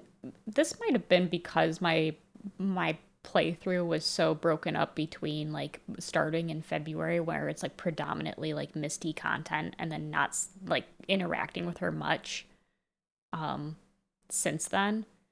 But it's like, you know, you you kind of you know, you, you kind of are reminded of the fact that, you know, you feel hard done by the city with now your, you know, sorry predicament. And you look at her, though, and she has been just as hard done by. Um, you know, she herself has no uh, cyberware, you know, by her own volition. You know, for her at least, it, though, it's a choice, but doesn't necessarily mean her life has been I want you to know easy. Zoe was even longer for Um, me. For me, I hadn't talked to her since 2020. Yeah, that's the Oh, same for me. I didn't recognize her. I had no idea who she was. All right, Gabe, this is a really weird Yeah. comparison point. Misty reminded me a lot of your mom. Interesting. I, I think it's like it might be because one time I went on a hike with your mom and she picked up a rock off the ground and she was like, Do you know this is a powerful crystal? And I was like, Interesting. Like just like like which was so such a fire memory. Thank you so much for that um world. But like it's just funny because like because like she is like that when you put it that way, yeah, I can definitely see that. She's like very There's that bit of- spiritual. yeah there's a Mhm. spiritual connection but also like if you think of like this is partly the story of of california and her generation too which is like there was a place for the spiritual people and there still is but it's under threat. Because the spiritual people especially like this type that misty is which is like okay not the, the the last version the last conversation was more the one i recognized for your mom but like the previous misty is more just like full in the spiritual. She'll just say like crazy shit about tarot cards like the whole time and that's mostly it. Yeah. and you're just like how are you a productive member of society? And like that's a question you can ask at this time but you go well it worked out for you. And then you fast forward later and you're like oh it didn't work out for you. Or at least you then had to do something different. Like you had to abandon this like pure spirituality and go for something practical too and find the hybridization of it. And so that development in her character i think like hit a lot because it just felt like there wasn't room for her like more maybe natural element. And and i i, I think that comparison to Rob was less perfect for all of this. I just it was a small reminding i think it was about the crystals. But but i mean do you did you feel that at all the like sort of california spiritualism story of like you know things things changing in one direction like over a lifetime? Because i feel like all the people i talk to from where we grew up would like talk about this oh, definitely. I mean, I think you can. Doesn't have to be just a California thing. I think a lot of people feel that way too. But yeah, especially for California, it makes sense also since uh, Night City is in California. But oh i didn't know that that's cool damn, McCoy. well the thing is like they talk about it but these things don't make any sense is this is different than like like a fallout thing that's like it just feels like unrecognizable to me so it just it feels like it's in fantasyland and then people sell stories of like i went i moved to fucking nevada and you're like where the fuck is nevada compared to that like it doesn't make any sense to me because like night city's just so its own but yeah well, that's why. Yes, So- that's why the NUSA was there. mm-hmm. um but yeah yeah it is it was also interesting i mean even outside of this dlc like through the whole game it was interesting seeing her be just a stark contrast to literally everything else about night city. Yeah. She's very like uh very spiritual very like down to earth. When everyone else is talking about corporations and money and getting all of their humanity removed via cyber implants. Yeah and in a way it's like maybe good for her to not be uh, there anymore i mean it's be honest. similar with judy. Mhm. and like she was Mm-hmm. saying that she wanted to get out of night city because she was done with it. And she finally did. When you like listen we've had our fun in cyberpunk and it's a cool place to be but i would just make the case that if you take it from the angle of should you be in night city or not i'm gonna go with no. Yeah. Like i would not choose to live in night city if given the option um if possible. And so then when the characters are sort of like i wanted to leave. You're kind of like no don't leave night city that's where I... wait actually yeah maybe. Wait hold on. Can i leave? Yeah, Misty's like, I'm gonna go to Europe, and I'm like, Yeah, "Get for real. yeah. For real. You're saying i'm gonna go live in a forest in poland you're like oh sick. Yeah. Uh, yeah, I mean, Night City very much comes across as like just a like cranked up version of like L.A., New York, and like Vegas all rolled into one, where it's like people go to these cities to try to like strike it rich or make it big, but boy, do you see all of the people there that weren't able to achieve that, and then like the corporations. Mm-hmm. Yeah, absolutely. And then and then basically like this game just after that conversation with her, she gets in a car. You don't want her to go. She goes. That last bit of familiarity just leaves, and you're on the street in a crosswalk, just walking past random NPCs. You know that that one male NPC who's just wearing a long T-shirt and nothing else, or like a long like sports jersey and The ones wearing like a weird and- face mask. yeah, and like and but you just You become another you face in the become one- crowd. Yeah, you become Yeah. one of the NPCs. A fate worse than become one of them. death. And one and one of the weaker ones to be honest and it just like as the familiarity fades and you just become one of the npcs it is it's just it's fucked up bro like it is just Mhm. i i can't believe how many video games even if they don't do a good job of it like try to sell you this narrative of like you started somewhere and now you're here it's like all rpgs in the face of the universe everything Now imagine you're me.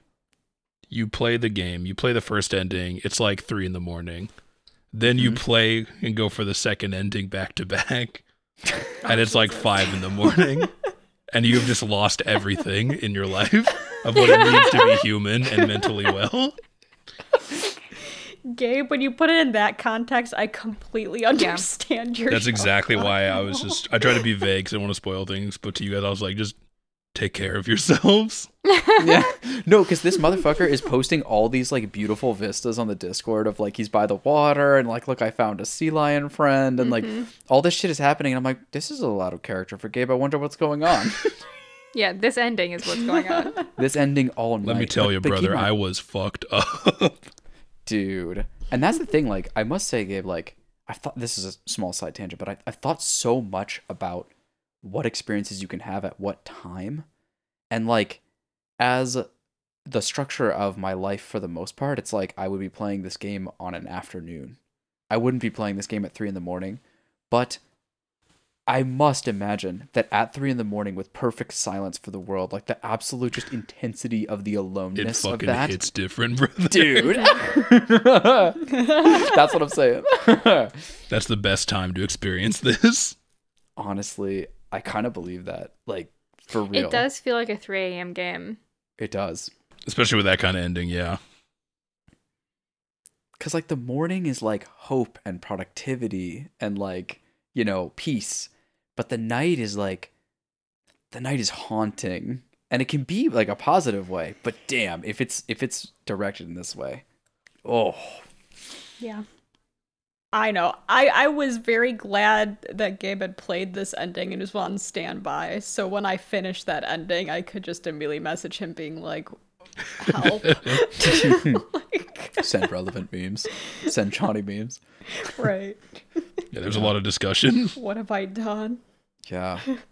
And let me It tell you, I also the next day then spent an entire therapy session with my therapist talking about this DLC. That's Yeah. fucking fire, dude. It was honestly pretty episodes. awesome. but That's honestly awesome. it was really funny just like sitting there and just having like an not an out of body experience, but like just kind of thinking to myself while being present in that situation, be like, I'm spending an entire therapy session. We normally talk about other stuff like real life stuff, but I'm talking about a fucking video game. yeah. and that has got to be a powerful testament to It was, game. and and my to my you know to her credit, my therapist loved it and had a great time like talking about it with me and learning about it, and then like that's fucking awesome. also, but she was very quick to be like, "Oh yeah, I see the parallels to your own life," and I was like, "Fuck." well, but I must I must say that like from the therapist standpoint, I would imagine your typical therapist would I'm not gonna say like get off to this, but like yes. like that's like Yeah. what that is what a therapist is like for like, oh, there's a deep connection with the story you found in this video game. Like, oof. exactly. And how did that make you Oh, she was broken, was she? Yeah. As you, no one can see this, but McCoy is currently rubbing his nipples. Thank you, Elena, for that. You're welcome. This is an You audio could tell by the way that podcast. McCoy was breathing. Yeah. Gabe's like one nipple rubbing, maybe two. Like, sorry, let me say that. I can tell by the audio, the ASMR. Yeah. exactly one nipple rubbing, maybe two. Yeah. Counterclockwise. Counterclockwise. Swift. His shirt is standing up. Like Ew. uh, fire references. Um it's it yeah, I mean just fuck dude, like Yeah, the- I hated this ending. Yeah, it was rough. It was yeah. So Gabe, what It, it was it just a horrifying ride that I had my hands in front of my face for. And I think like the minute that the credits rolled, like I pressed escape and immediately like reloaded my Yeah. save. I'm safe like, here. This is okay, my so safe we're not space." going back there again. you put your life back to like normal, yeah. I So- think yeah. Jo- like I saved right where Johnny was in front of me. I reload. Johnny's in front of me. I'm like, oh thank God, Johnny! I had the worst Yeah. nightmare. like, I think too, like one of the things I hated about it so uh, that for me I disliked so much is like I knew very quickly that I hated the ending, but then I had to play out like it's a long. It goes on for a long time after you Yeah, figure out you don't want it in your life. Um, and it just keeps getting worse. So Just keeps getting worse. zero out of ten did not enjoy. Yeah, it's so then Gabe, let me ask you this, right? Like cuz when you were like, "Hey, like this shit was crazy, dog." In different words, I'm sure. Um, but not so different. Um I was like I didn't actually understand at this point that there was another ending to the main game. Because like keep in mind like we've been talking about it on this whole podcast. It's like sort of confusing when you're like the ending to the DLC, the ending to the game. Like what's the ending we're talking about? And so you were talking about I guess just both back to back. Cause right? Because I was playing the like DLC ending and I was like, this is impactful, but I don't really like all the way to what Gabe was saying. Like I was sort of like a little confused, like, hmm, yeah, there is a lot to be said for the sort of sacrifice here and his connection to Songbird Songbird. Because because Gabe, listen, my psychologist side was just deeply trying to understand your feelings as I was playing through the ending of this. You know what I mean? So it's like every time I'm sitting there going like, okay, so Gabe's probably connecting to this part. Don't oh, you think? did we not all do Did we that? not? yes. I played this out originally as I thought Gabe would play it out because I was trying to understand because Gabe finished this game before all of us and was like, "Yo, you guys." Yeah. So I like definitely chose options and I was like, Gabe would definitely do this. I'm going to do this. And then I think, you know, yeah, Hmm. I think we all did that. I'm so blessed Yeah. to have you all as friends. you could feel seen today. Um, but yeah, like it's just so just it was interesting because I was a little puzzled and I was like, damn, like the songbird ending is powerful, but the devastation that he speaks of, like there's another element here, either that's deeper in his soul that I haven't seen yet or understood yet. I'll have to talk to him about it. And then when I saw this ending, I was like, oh, is it possible this had some element? Yeah. like, like this was part of it too. Yeah, because like with Ah. the songbird ending, I it was bittersweet and it definitely like hurt a bit, but ultimately, like I mentioned before, it's like that honorable kind of hurt. But ultimately, I felt like right. good about that choice. And then I was like, well, now I got to experience the other ending, and I did that one just like I'm crushed. Yeah. Yeah. I am now dead inside. I must kind of cryptically warn my friends. that they also maybe come Yeah. inside. Wow. yeah, I don't think I like. Rep- I don't think I've said like I hate that so many times in a given like hour of gameplay before. Where just every single thing I was just like hate that. Yeah, Yep. I had a feeling. I was like. I know these endings are probably going to be like bittersweet because that's kind of like how the majority of the other endings were. Um, but I was expecting a little bit more sweetness in the bitter, but this was like a drop Yeah. of sweetness in a sea of bitter. It was really just bitter. Like Yeah. you on Yeah. it. At least this the ending to the main game is Even the just kind of like bitter. hopeful message from Misty is like, because Misty tries to be like, you're gonna like be okay. Like you just have to like learn how to live this new life. Maybe like, I'll be a become one of us, and like yeah, like there's still options for you, and you're like kind, but like you also know it's not real. Like V can't become a fixer. You can't have a fixer who's completely impotent. Like that's not gonna work. Hmm. You think Mr. Hands can survive with like no ability to defend himself? Like that's not how you rise to the top as a fixer. That's not possible. Yeah, I think the best Um, option for V is to take that desk job in Langley. Yeah, or like go live in a forest in Poland, which maybe is True. the actual, but like Mhm. there are I don't know, I'm like optimistic maybe to a fault in terms of like people being able to turn their lives around, but like th- I mean, it's pretty fucked. Yeah. Mhm. Yeah. It's it's uh it's very cyberpunk, man. I don't know. It's like this is the game for I hate that. You know what I mean? This is the game for that. This is Mm-hmm. But the it's game. funny because the base game endings weren't quite like that. Whereas I feel like the DLC endings did a way, I guess, a better job yeah, of right. making your choices like. I mean, not that any of the endings in the base game were like, great, this is a wonderful ending, like everything's been solved, but these endings all hit, I think, much harder. Um, and are mm, It sounded like James's Arasaka ending was pretty. That one was pretty bad. You a I hate Yeah. that. that's true. I forgot way. about that Yeah. one. What was that one?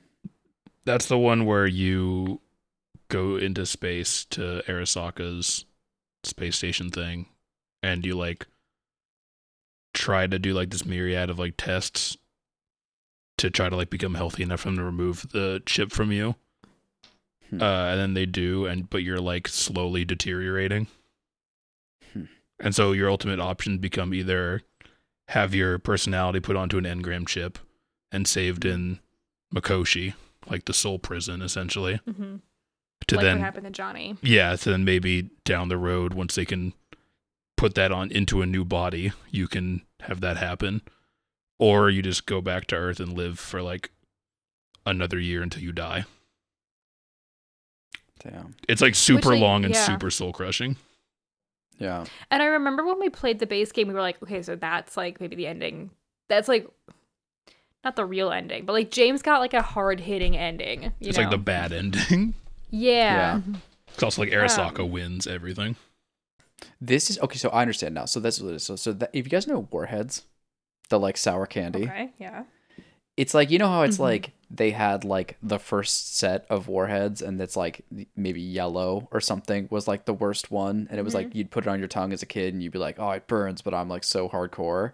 That's like the arasaka ending where it's like you're just it, it hurts so bad but like you're gonna get through it and it's like clearly the bad ending but like you got it and then this they released like the like black cherry one or whatever the like intense That like just eats a hole through your tongue. yeah, it's basically like the, you know, sort of like Black Ranger, White Ranger, Power Ranger thing, where it's like you had the first set and they were cool, but now there's like the one on top, bro. That's like even more intense. It's like that. Yeah. So this is like if the other ending is the bad ending, this is like the the I don't even know the word devastating ending, like the worst ending, the worst still ending.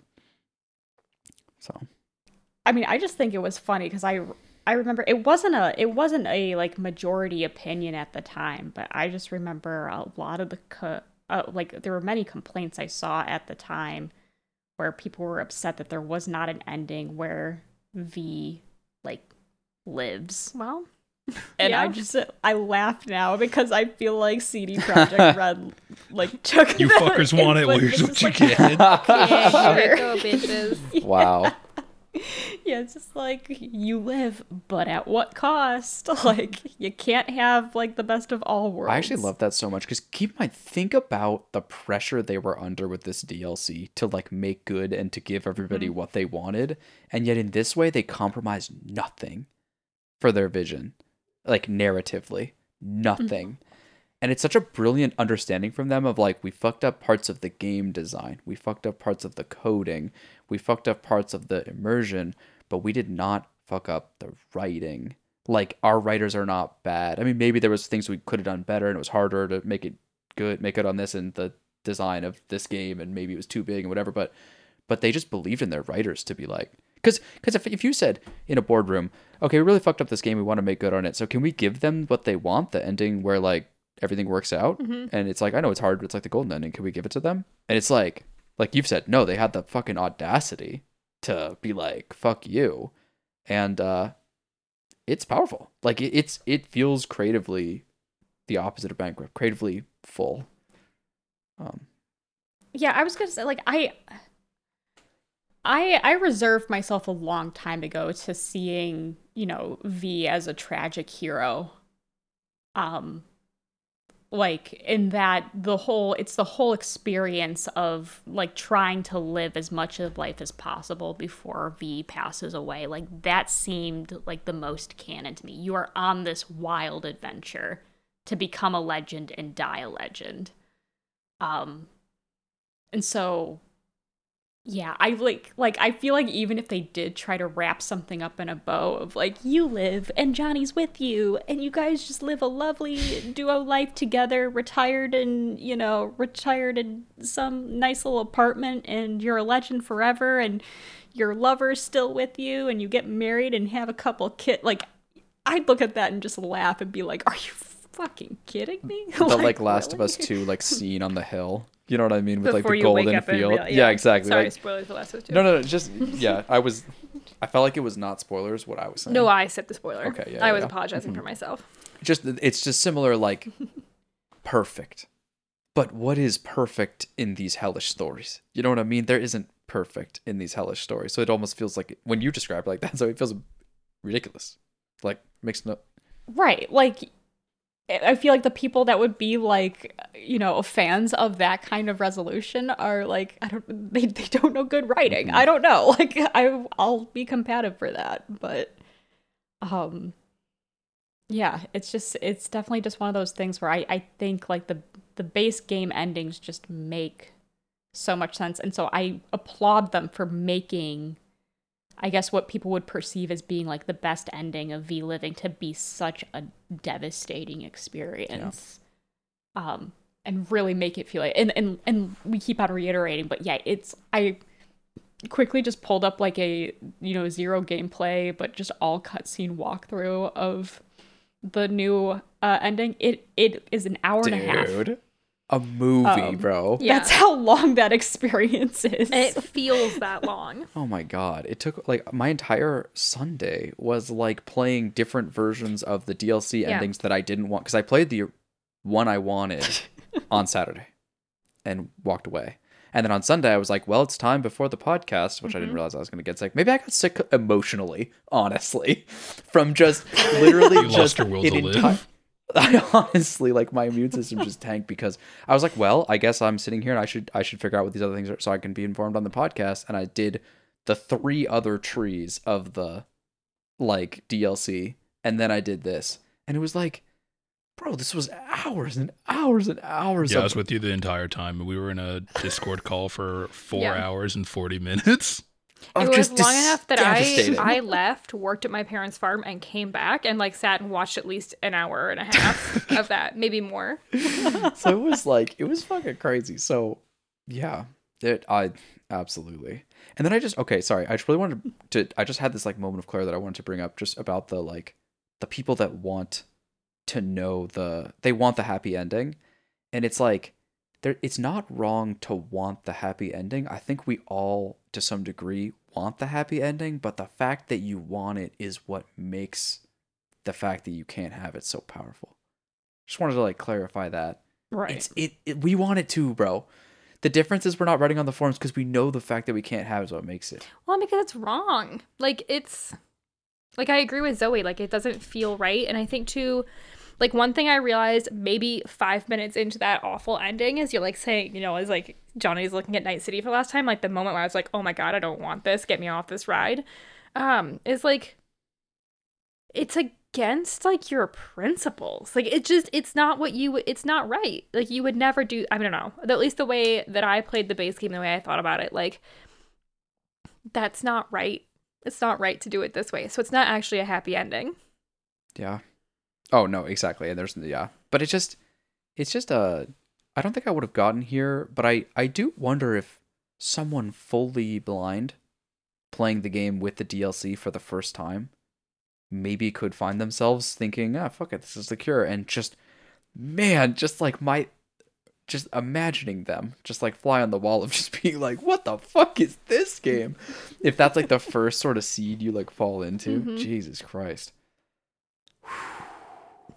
Speaking of Jesus Christ, I think it's time to rate this bad boy. No, that didn't What- make sense, but damn, was it a good transition? Is Jesus was- Christ like the I patron saint of rating, or what are we talking about here? it's I was really trying hard to connect that in my brain of like, excuse me. I was just dialed in. Um, okay. Uh, fuck. I guess we could consider. I guess Zoe chose this, so she goes last. yeah. Wow. Um, Gabe, do you want to go first? Sure. Okay. Um Yeah, I mean this was a fucking experience, man. wow. Um I think it probably was impacted quite a bit by me just like going probably a little too hard into it. Um and finishing up the whole thing in a few days rather than across the weeks that we had originally intended. Um I was gonna say, I feel like we're encroaching on like Claire playing Last of Us in 36 Yes. hours. Essentially. Yes. Yeah, yeah, yeah. I forgot about that. Wow, there's the similarities are right there. Except I think that's even more of an undertaking than me doing this, but Yeah, I mean that was insane. yeah, holy hell. Claire was and they're both broken. devastating. Yeah. They're both devastating. I remember Claire on that podcast, and she was she was broken. It was She like was not we were like telling her like you don't have to do this, and she was like, I have to do this, but it hurts so much. It's like, damn. See, for me, it's like I didn't even intend to do that, but I just got caught up into it. I was like, yo, this is a pretty good story. I'm intrigued by this. And then just devastation. Um, so that was not the best thing, but I'm still glad I did it. Uh, because as I described it to my therapist and to like everyone I've talked to, like it was emotionally devastating, but I loved every second of it.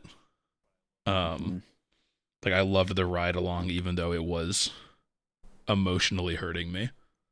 Um, yeah, I don't even know where to begin. Like it's, it was. I think it was like the, the comeback and the send off that Cyberpunk deserved. Um, because we know we all played the base game. I still think the base game was incredible with the story uh, and everything, but boy, was it rough around the edges, and there was a lot of broken things, stuff missing, yada yada yada. We've all heard it before, um, and it was very interesting to see like a game that was so universally despised because of how it released, but then like in my opinion, yeah, if, if you actually like played through the game and like did the endings, I think it was incredible.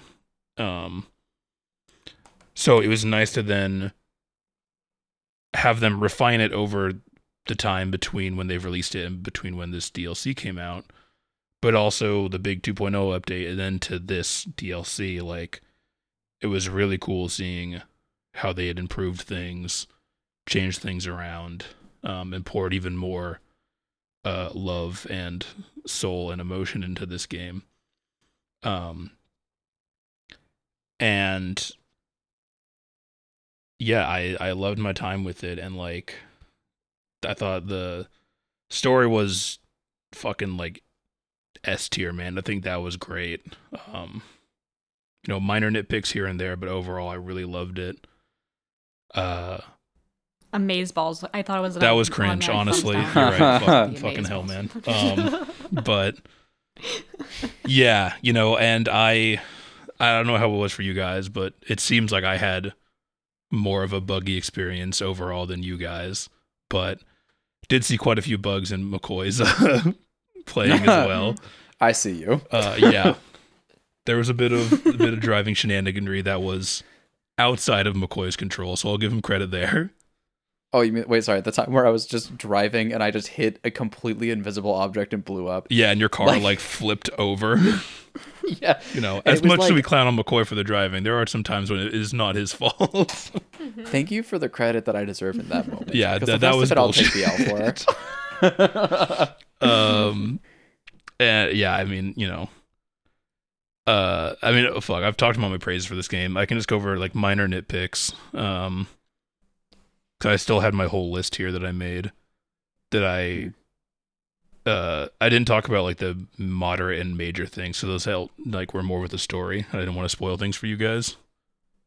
Hmm. Um, I mean, it's all it's all very similar shit. I think the biggest thing for me was that the first time I played the game, um, and I got the first ending with helping Songbird. My two major gripes about that were that a, you know, when you're running through the uh through the airport and you're like getting to the rocket and you're going through all the enemies are shooting at people, if you just kind of like run through, all the enemies are just shooting at Songbird, and she's just tanking like Yes. all these shots while just stumbling forward. And I was like, okay, this kind of like ruins the immersion a little bit, you know? Yeah. She's like, no, V, I can't make it one more step. And then it's like, da. She just- Yeah. Yeah, she's just taking like 15 dudes shooting ARs at her, and I'm like, all right, well, you seem to be okay. Um, Oh, God. and then the other thing that happened was when I got to the very ending was carrying her off of the uh the train. The fucking entrance like to the rocket like uh like the the the fucking um like the walking thing out to the Oh, I see. to the rocket, the door was closed. And I was like, what the fuck is this? Why can the Oh. door even be closed? And it just it remained closed. It wouldn't open. So I had to reload the game there. Um, Wait, th- was something like this also Oh, happened? I think when I was watching Zoe play with the market, like the there was like just you know what I mean. The door Oh, was just yeah. clo- I, I walked into the black market and the door was it wasn't shut, but it was like open just a crack where my body couldn't fit through. So I backed up, watched as an NPC like walked towards the door, and mm-hmm. they got through just to fuck with you. I was like, "Excuse me." Yeah, yeah, it was was, funny because like, I actually noticed in like the 2.0.1 update or whatever, they actually specifically like, oh yeah, the door could accidentally be closed, and now we fixed that. I was like, what the fucking hell, man. So that was like kind of an annoyance because it was like such an impactful scene. Yeah, And I was like, oh cool, they cyberpunked me. yes, dude, that's hilarious. Um, Never heard that term before. it's like punked. That's awesome. Exactly.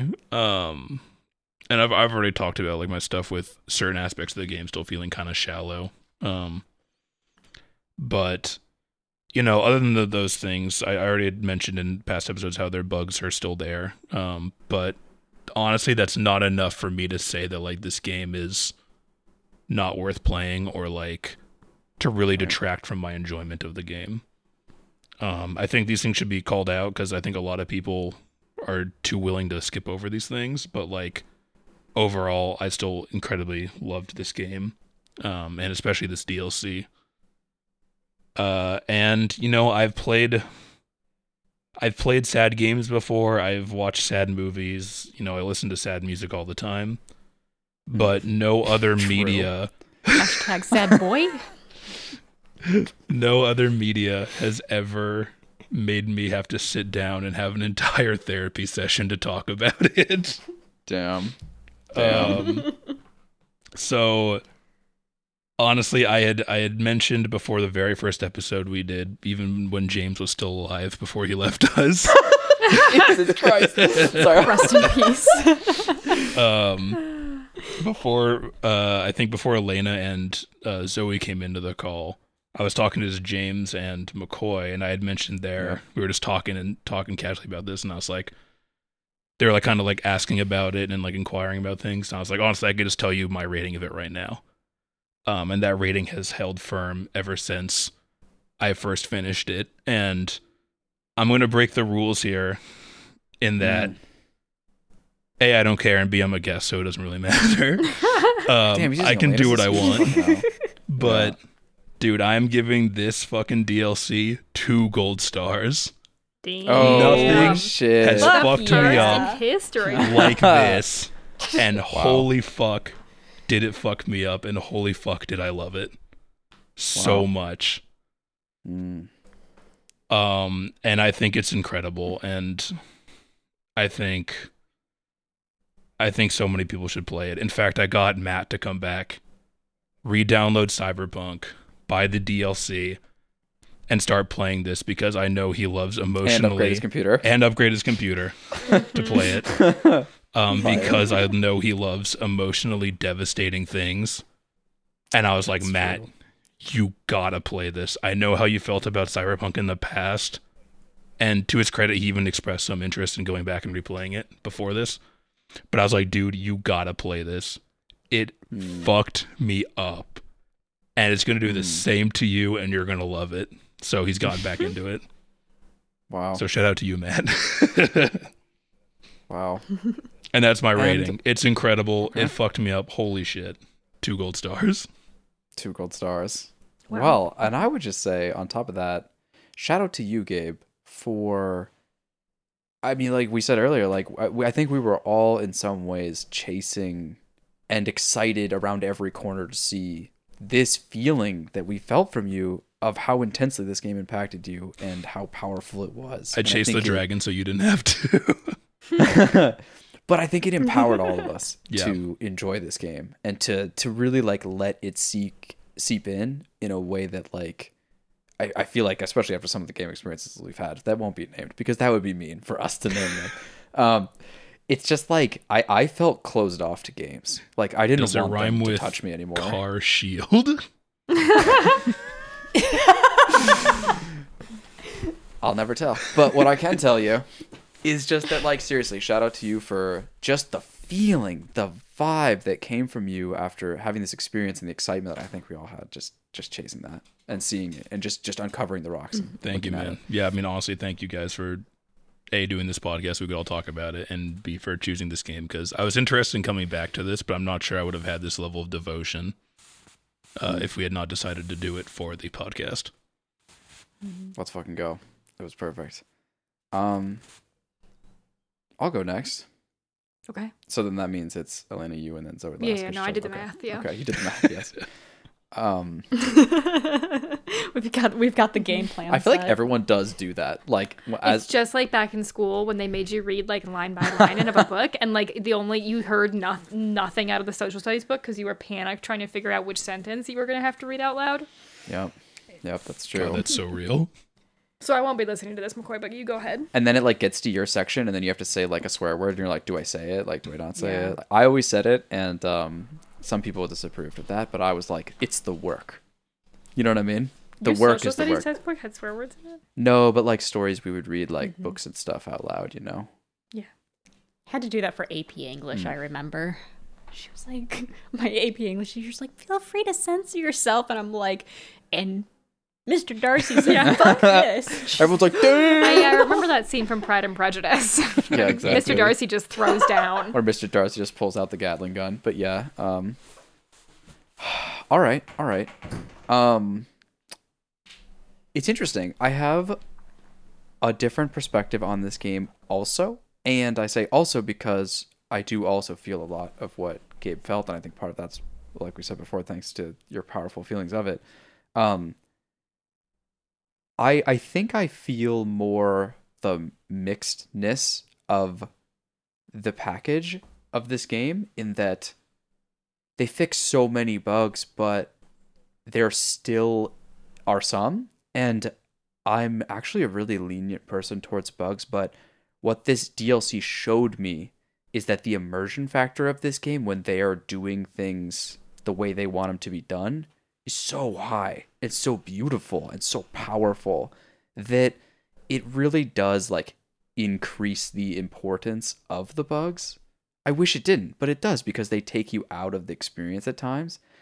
Um, and I would say, Gabe, like when we were first talking, right, like maybe the first 2.0 episode or whatever, we uh, we were all like, "There's not as many bugs," and I don't know what everybody else experienced, but I definitely experienced more as you went further. Yeah. Yeah. And like in same ways that the story was kind of brave, I thought the amount of bugs that they left in this game was kind of brave. to be honest, It was very brave of CD Projekt Red to leave all these bugs in.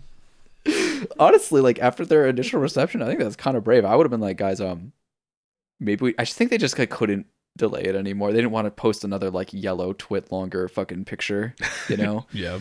um, but like, I, I think this game for me is a two thumbs up, but that does not mean that it was not any of the things that Gabe just described.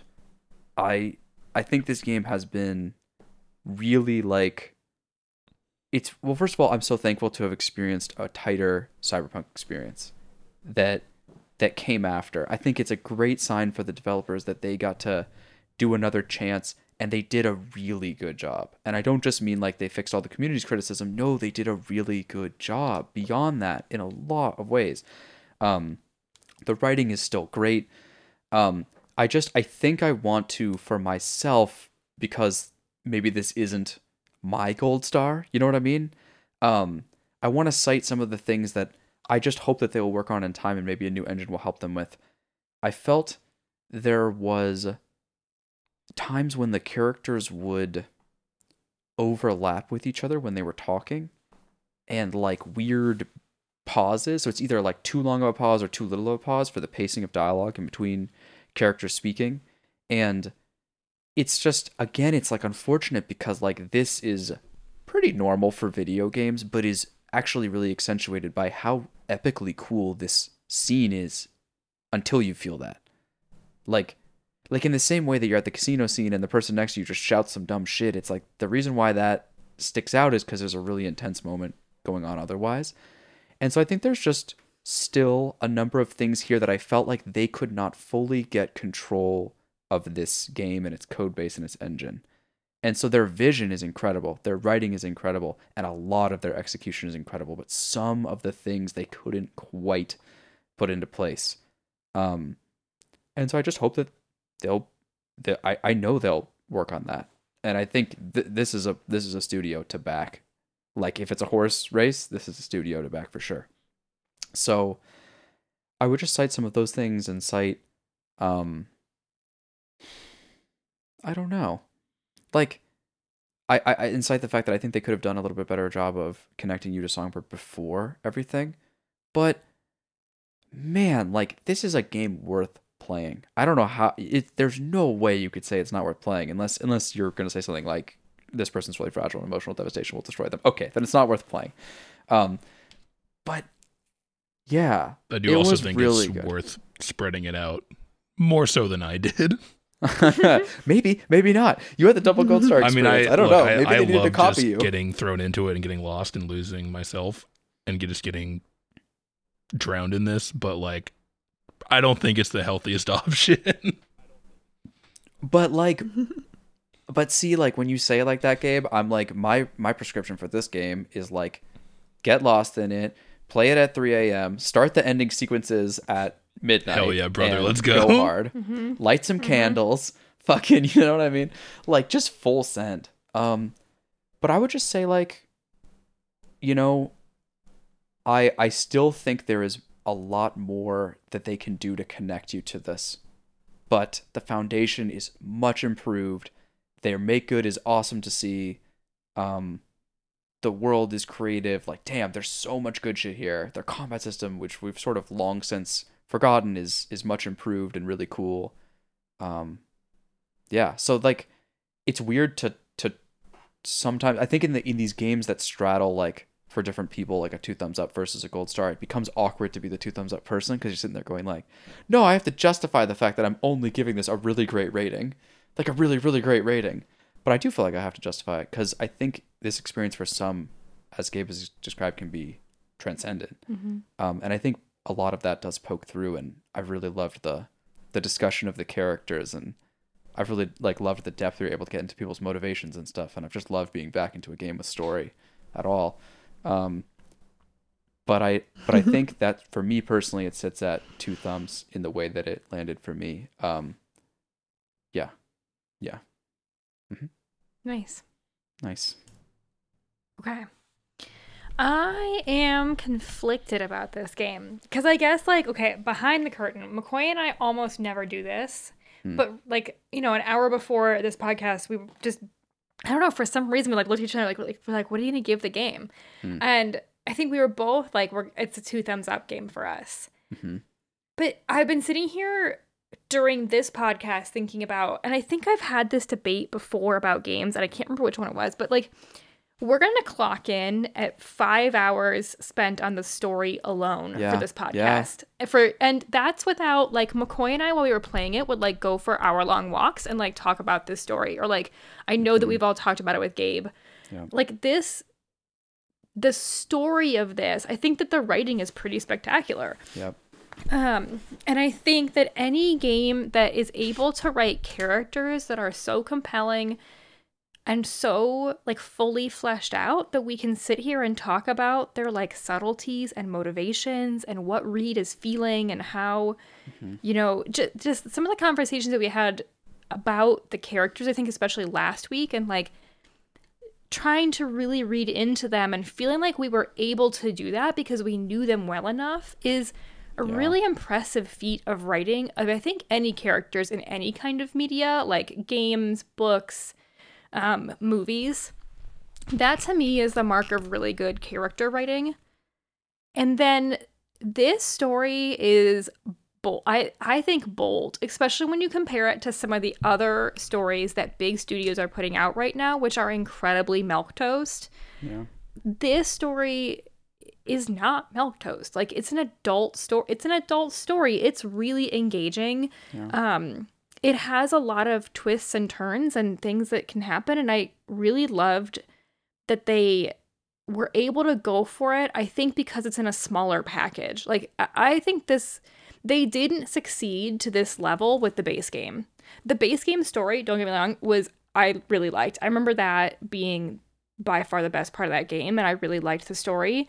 And I also think like they bungled parts of that story and it just didn't quite fit together as perfectly as this one does. And I think they can do that because it's a smaller, it's a DLC. And it's one of the most like tightly spun DLC stories that I have ever played. So I'm torn there because like initially to me the overall package of this game I was like yeah that's a really strong two thumbs. Like really awesome hmm. two thumbs. But at the same time like the amount of thinking and like deep conversation that we'd be able to have about this game to me says that this is something that's special and special things to be our gold stars. Damn. And I it's it's interesting because I do think like there are pieces of cyberpunk and this is like totally not even talking about the gameplay and i love a lot of like the gameplay changes that came along with the 2.0 release like they fixed a lot of things um, the perk system is way better. The looting is way better. Um, they got rid of a lot of trash. I think what drags it down when i for me when i think about like the whole package is that i still think that these games include a lot of junk in terms of the play stuff, the stuff you can do. Like, I think the car missions, even though one of my new favorite lines from a video game of all time came from a car mission that I accidentally did, like, generally, I think those are pretty disposable. Is that if I wanted to get my dick wet, get I- out of the rain or something yeah, yeah, like that? yeah, Okay. yeah, yeah. Um, and there, like there were some really nice moments, and I I think that you can tell that in this smaller DLC package, like CD Projekt Red has incredible writers, and they can write both an incredible main story and really good side missions. Like the side mission with the two just dumb cops is really well done. It's really interesting the ways that that story can turn out, the like multiple endings nature that even just that DLC little side mission has is awesome. Um, all of the Mr. Hands quests were really well done. I felt that they were worthwhile playtime. Yeah.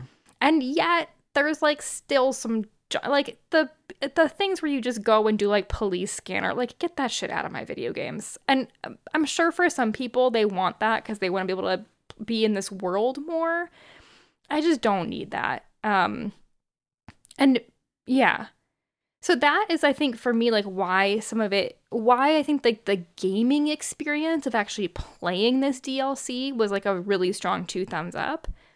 But the story of this DLC and the quality of its characters and the quality of its writing and the ability that we've had as like a group of people who are interested in stories and like had you know emotional like whatever that like we've had great conversations about this for huge chunks of time. So i'm like i'm tempted to give it a gold star just because of that even though to me the game like hits as a two thumb I don't know if that distinction makes any sense. It makes so much sense, dude. I feel like you Okay. said so Mm, much I think that better what I was trying to say. That's so odd. It's and great. like I think you may come down on the right side of it well, too. it's interesting. This is definitely one of those games that I think too, like people will come down on like the right or wrong sides of history. Because I think when we get to game of the year, like this is gonna be in Mm-hmm. there for sure, for sure. For like best story, this will come up. There's no way around that, and it, I, I can see it winning. Is I mean, it look, Elden Ring is the game of the year again, but that's neither here nor there. Wait, so wait, is it possible to say like this? Like, it feels like the heights this game hits, like Yeah, are t- are touches gold clearly star. go- it, Yeah. I mean, they're clearly gold star. They're unmistakably gold star, and so then it can like oscillate out of that. But there's this effect that's happening as we see this game in the rearview mirror, where like the trash that you're talking about is like fading.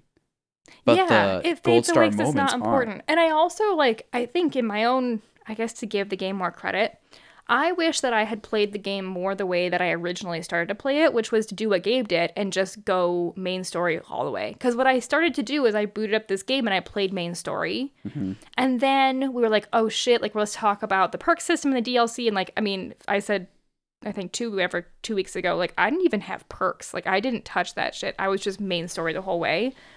And I maybe that's the way I would have liked playing it more. Like maybe it would have just fully hit as a gold Yeah. star if I had just rolled my way through the main story and not interacted with the things that made it kind of a too thummy experience. But I don't know. I'm belaboring it. But I think in the end, I'm gonna go gold star because just because like the the quality of that story and the conversations that we've gotten to have around it are something that I think is really extraordinary and unusual, and that that deserves a gold star to me.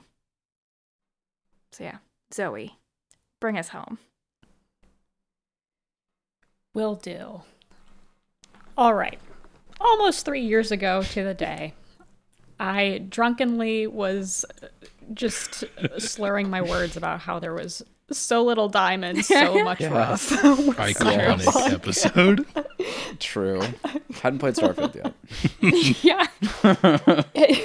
so, so my point is, I had no idea what the armpits of hell looked like until. And you know, for that, that is the one great thing that Starfield has given me is it's shown me what that looks like. Um, and so I feel like a lot of my review is kind of that recency bias of just playing something that was so empty and void of feeling and then going into a game like this. Um like it kind of does give me I don't want to say it's rose colored glasses but I think it just for me it really emphasizes I guess the the marvel that cyberpunk is and I think it always it maybe always has been or at least meh, at least I, I think CD Projekt Red deserves now at this 2.0 update to maybe have like some recognition for the technical marvel that they brought in, especially with this DLC. Um, I kind of echoing everybody like S tier writing, like it was so nice to see just characters talk and they sound like people and their emotions and reactions to things are things that a human being would do. It's amazing. um just the the times that Johnny blips in and out and like, you know, even when he's just kind of like shaking his head at you or just like smirking at you. Um like it's it's a lot of showing not telling and that's the kind of storytelling I love to see. And I think that they did it really well in this DLC with this little package of Dogtown. Like their their art design in this is amazing with that show not tell. You see just I guess like I I, I feel like the things um like I think about the Heavy Hearts Club and that art design in there, how cool that looks with Mr. Hands. The fact that, you know, you know that Mr. Hands is a father just based off of like conversations you hear on the side, not from him announcing to you, I am a father. As a father. father, Yeah. I'm having difficulty emotionally with this father. particular thing.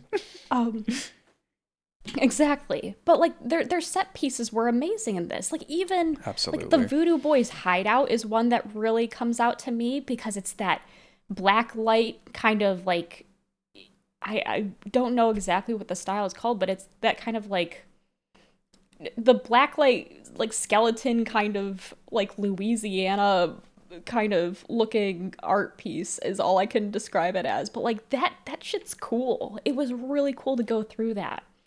Um not to mention, you know, just the the uh Hansen's actual like party, like that Yeah. whole set piece itself was also spectacular to go through.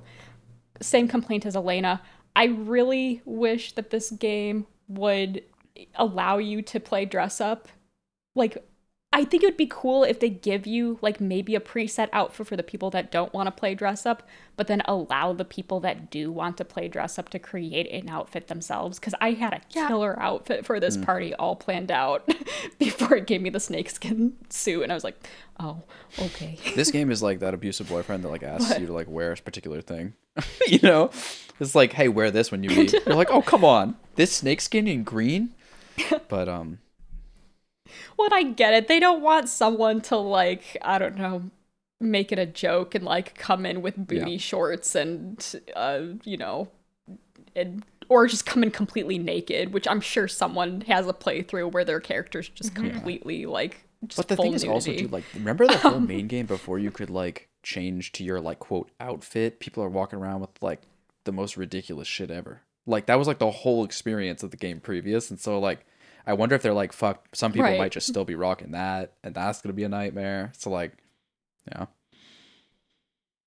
Right. So I mean like in a way I get it, but like the I guess like the little soft RP side of me is just like just let the people that want to do this do this. Um that being said they did do a lot of quality of life stuff particularly with with the clothing. Like I do think it's really cool that you don't you have to have clothes muddy up your inventory. Basically if you pick up an article of clothing, you can just immediately sell that shit and that article of clothing will still be available to create an outfit from in your wardrobe later. Like I think that is really cool.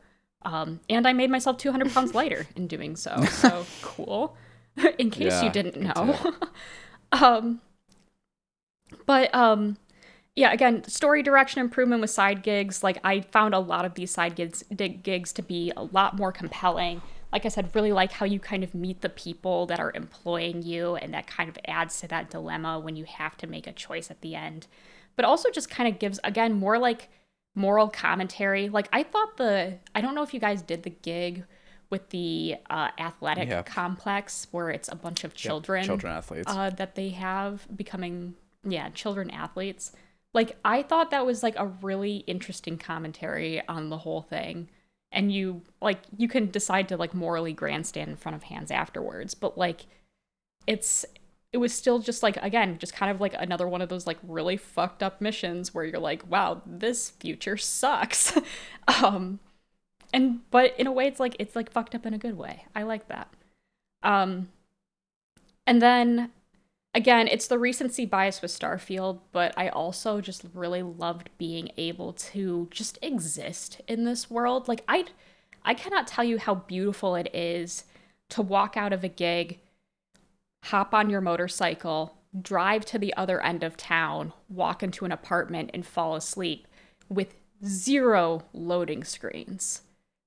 Starfield would have had Yeah. 20 loading screens to get to that point, probably. loading screen Like- and, Yeah. and the, yeah. the get on your motorcycle loading screen like it would it, it would have been awful and i think that's why as much as i struggled to take starfield seriously with my rp it was immersion breaking just trying to look epic getting up out of your chair only to have to sit at a title screen anyway to get onto a planet um this this like just the technical marvel of being able to load the city in such a way that has that seamless experience. I I took it for granted I think before, but I think playing it now I just really come to appreciate something that technically marvelous that I can do something like that without any interruptions. And I, I think that's also why like the flow of the game. Like I just I would sink hours into this game and it wouldn't even seem like it. And it's also so nice to come out of a game session and be like, well, I did like, you know, basically 10 missions. Whereas with Starfield, same amount of time. I think I sold my inventory and maybe bought some lead or something like that. Like it's serious. Like the, the recency bias is serious, Yeah. but there we go. All right. But anyway, belaboring a little bit. Um, DLC characters extremely compelling. Like n- never have I wanted. I think I think when we're talking and we're like, it doesn't make sense for V to have a happy ending. That being said, I I wanted so badly for there to be a happy ending between Reed and Songbird, which is insane considering that these are characters that you just meet. And I think the fact that the writing is able to create both of these characters and show their uh, conflicts between the two of them so well that really like for me more than anything all i wanted them to do was i wanted to sit them both in a room and just find some sort of resolution. I wanted so badly for both of them to live and both of them to live their best lives. And the story doesn't give you that and i think that's what makes it so marvelous is that it has that bittersweet no like no matter what path you choose one of them is going to really be really hard done by in the end. Um and it's just i don't know it's like it, it's just so beautiful they the way that they illustrated that relationship and the way that they integrate v into that relationship. And it's just it's extremely special um i think. It's truly marvelous.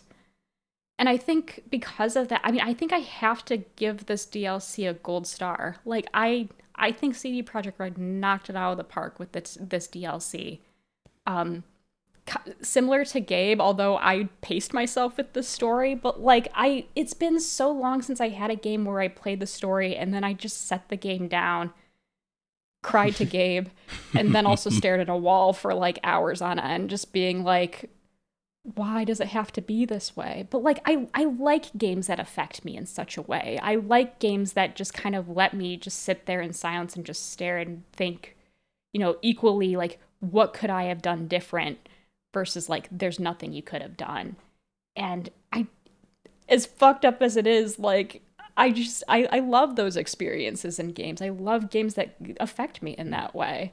Um, so you know, this game made me feel much like a V in the end credits curling up into a ball when she's surrounded by like Hansen and Reed and Songbird and, or all the players of the DLC and they show V curling up into a ball. That's how I felt playing this, but that's gold star. Like that's Hell a gold yeah. star curling Yeah. up in a ball Yeah. that I like.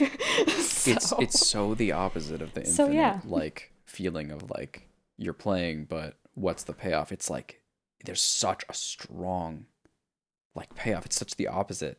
Like it's Mm-hmm. so exciting to see them take. So, ah, why the fuck am I talking? It's so exciting to just see them like like take this game that like was so big and like had so many problems with being so big and just tighten up and land shit like land shit like over and over and over again. And in this way you're talking about, it, it's it's so true. Damn, it's so true, man. hmm Yeah.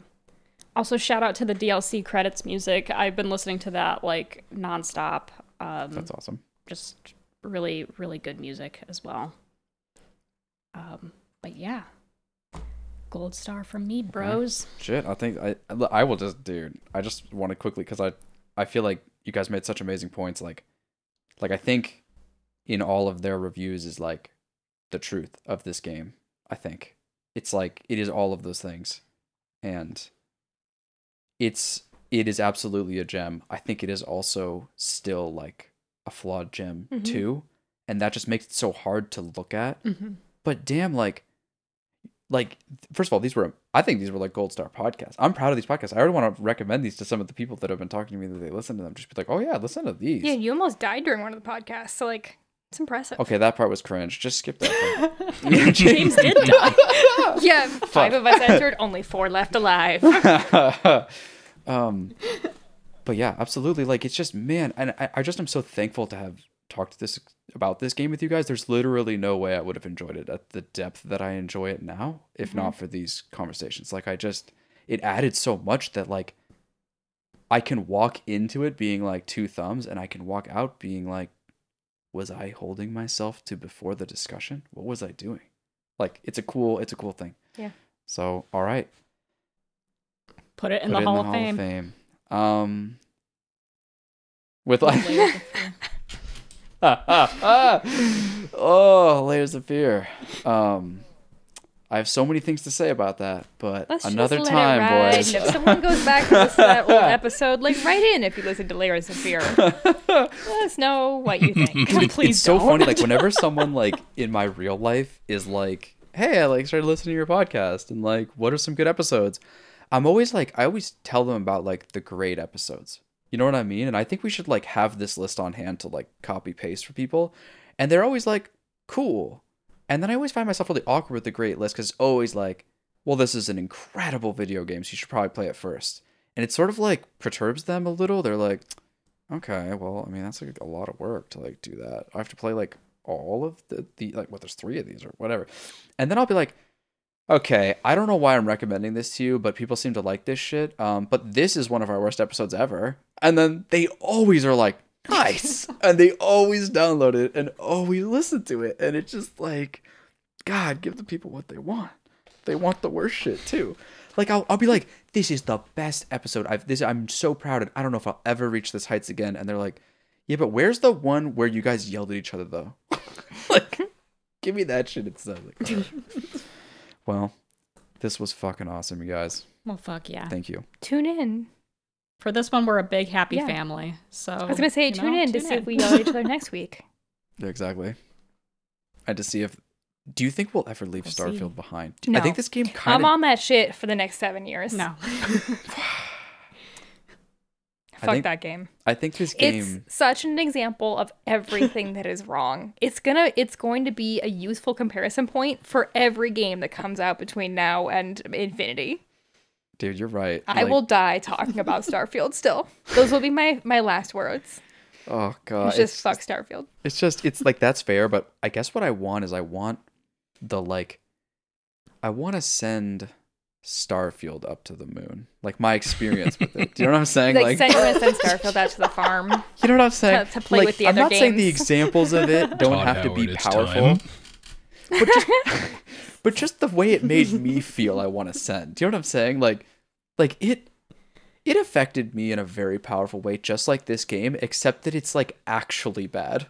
like I actually like it wasn't like oh I was emotionally devastated so I went to the water and like enjoyed the finer points of life. It was like it was like my life lost color and saturation and I I didn't know if I liked video games anymore. Like how fucking sad is that? Mm-hmm. I mean, yeah, I was gonna say you you literally questioned whether or not you liked video games after playing Starfield. Like that's a that's a statement. and a Jesus. Christ. But but but I think like like you were saying this way and it's true like but the comparison point is like it's beautiful context. Oh, it's devastating Comparison? for Starfield Well, that these but- came out near the same time. But it made me like appreciate video games more. I was like, you know, just like, oh, you go like try to have lines that are close to each other, but at least they're interesting lines. Like it just it like I think it made me more forgiving in a way that I maybe I maybe needed that experience of like just feeling what the worst is so I could remember like people are trying their hardest to like get their creative vision onto the screen through this incredibly complicated like three-dimensional nightmare of a thing that we asked for them to do. And uh god damn these people are talented. Okay, uh, we're done boys. We're done. Let's you know, it's over. It's fucking over, but It's over. It's done. But thank you for joining us on this journey. And uh, yeah, let's get the fuck out of here.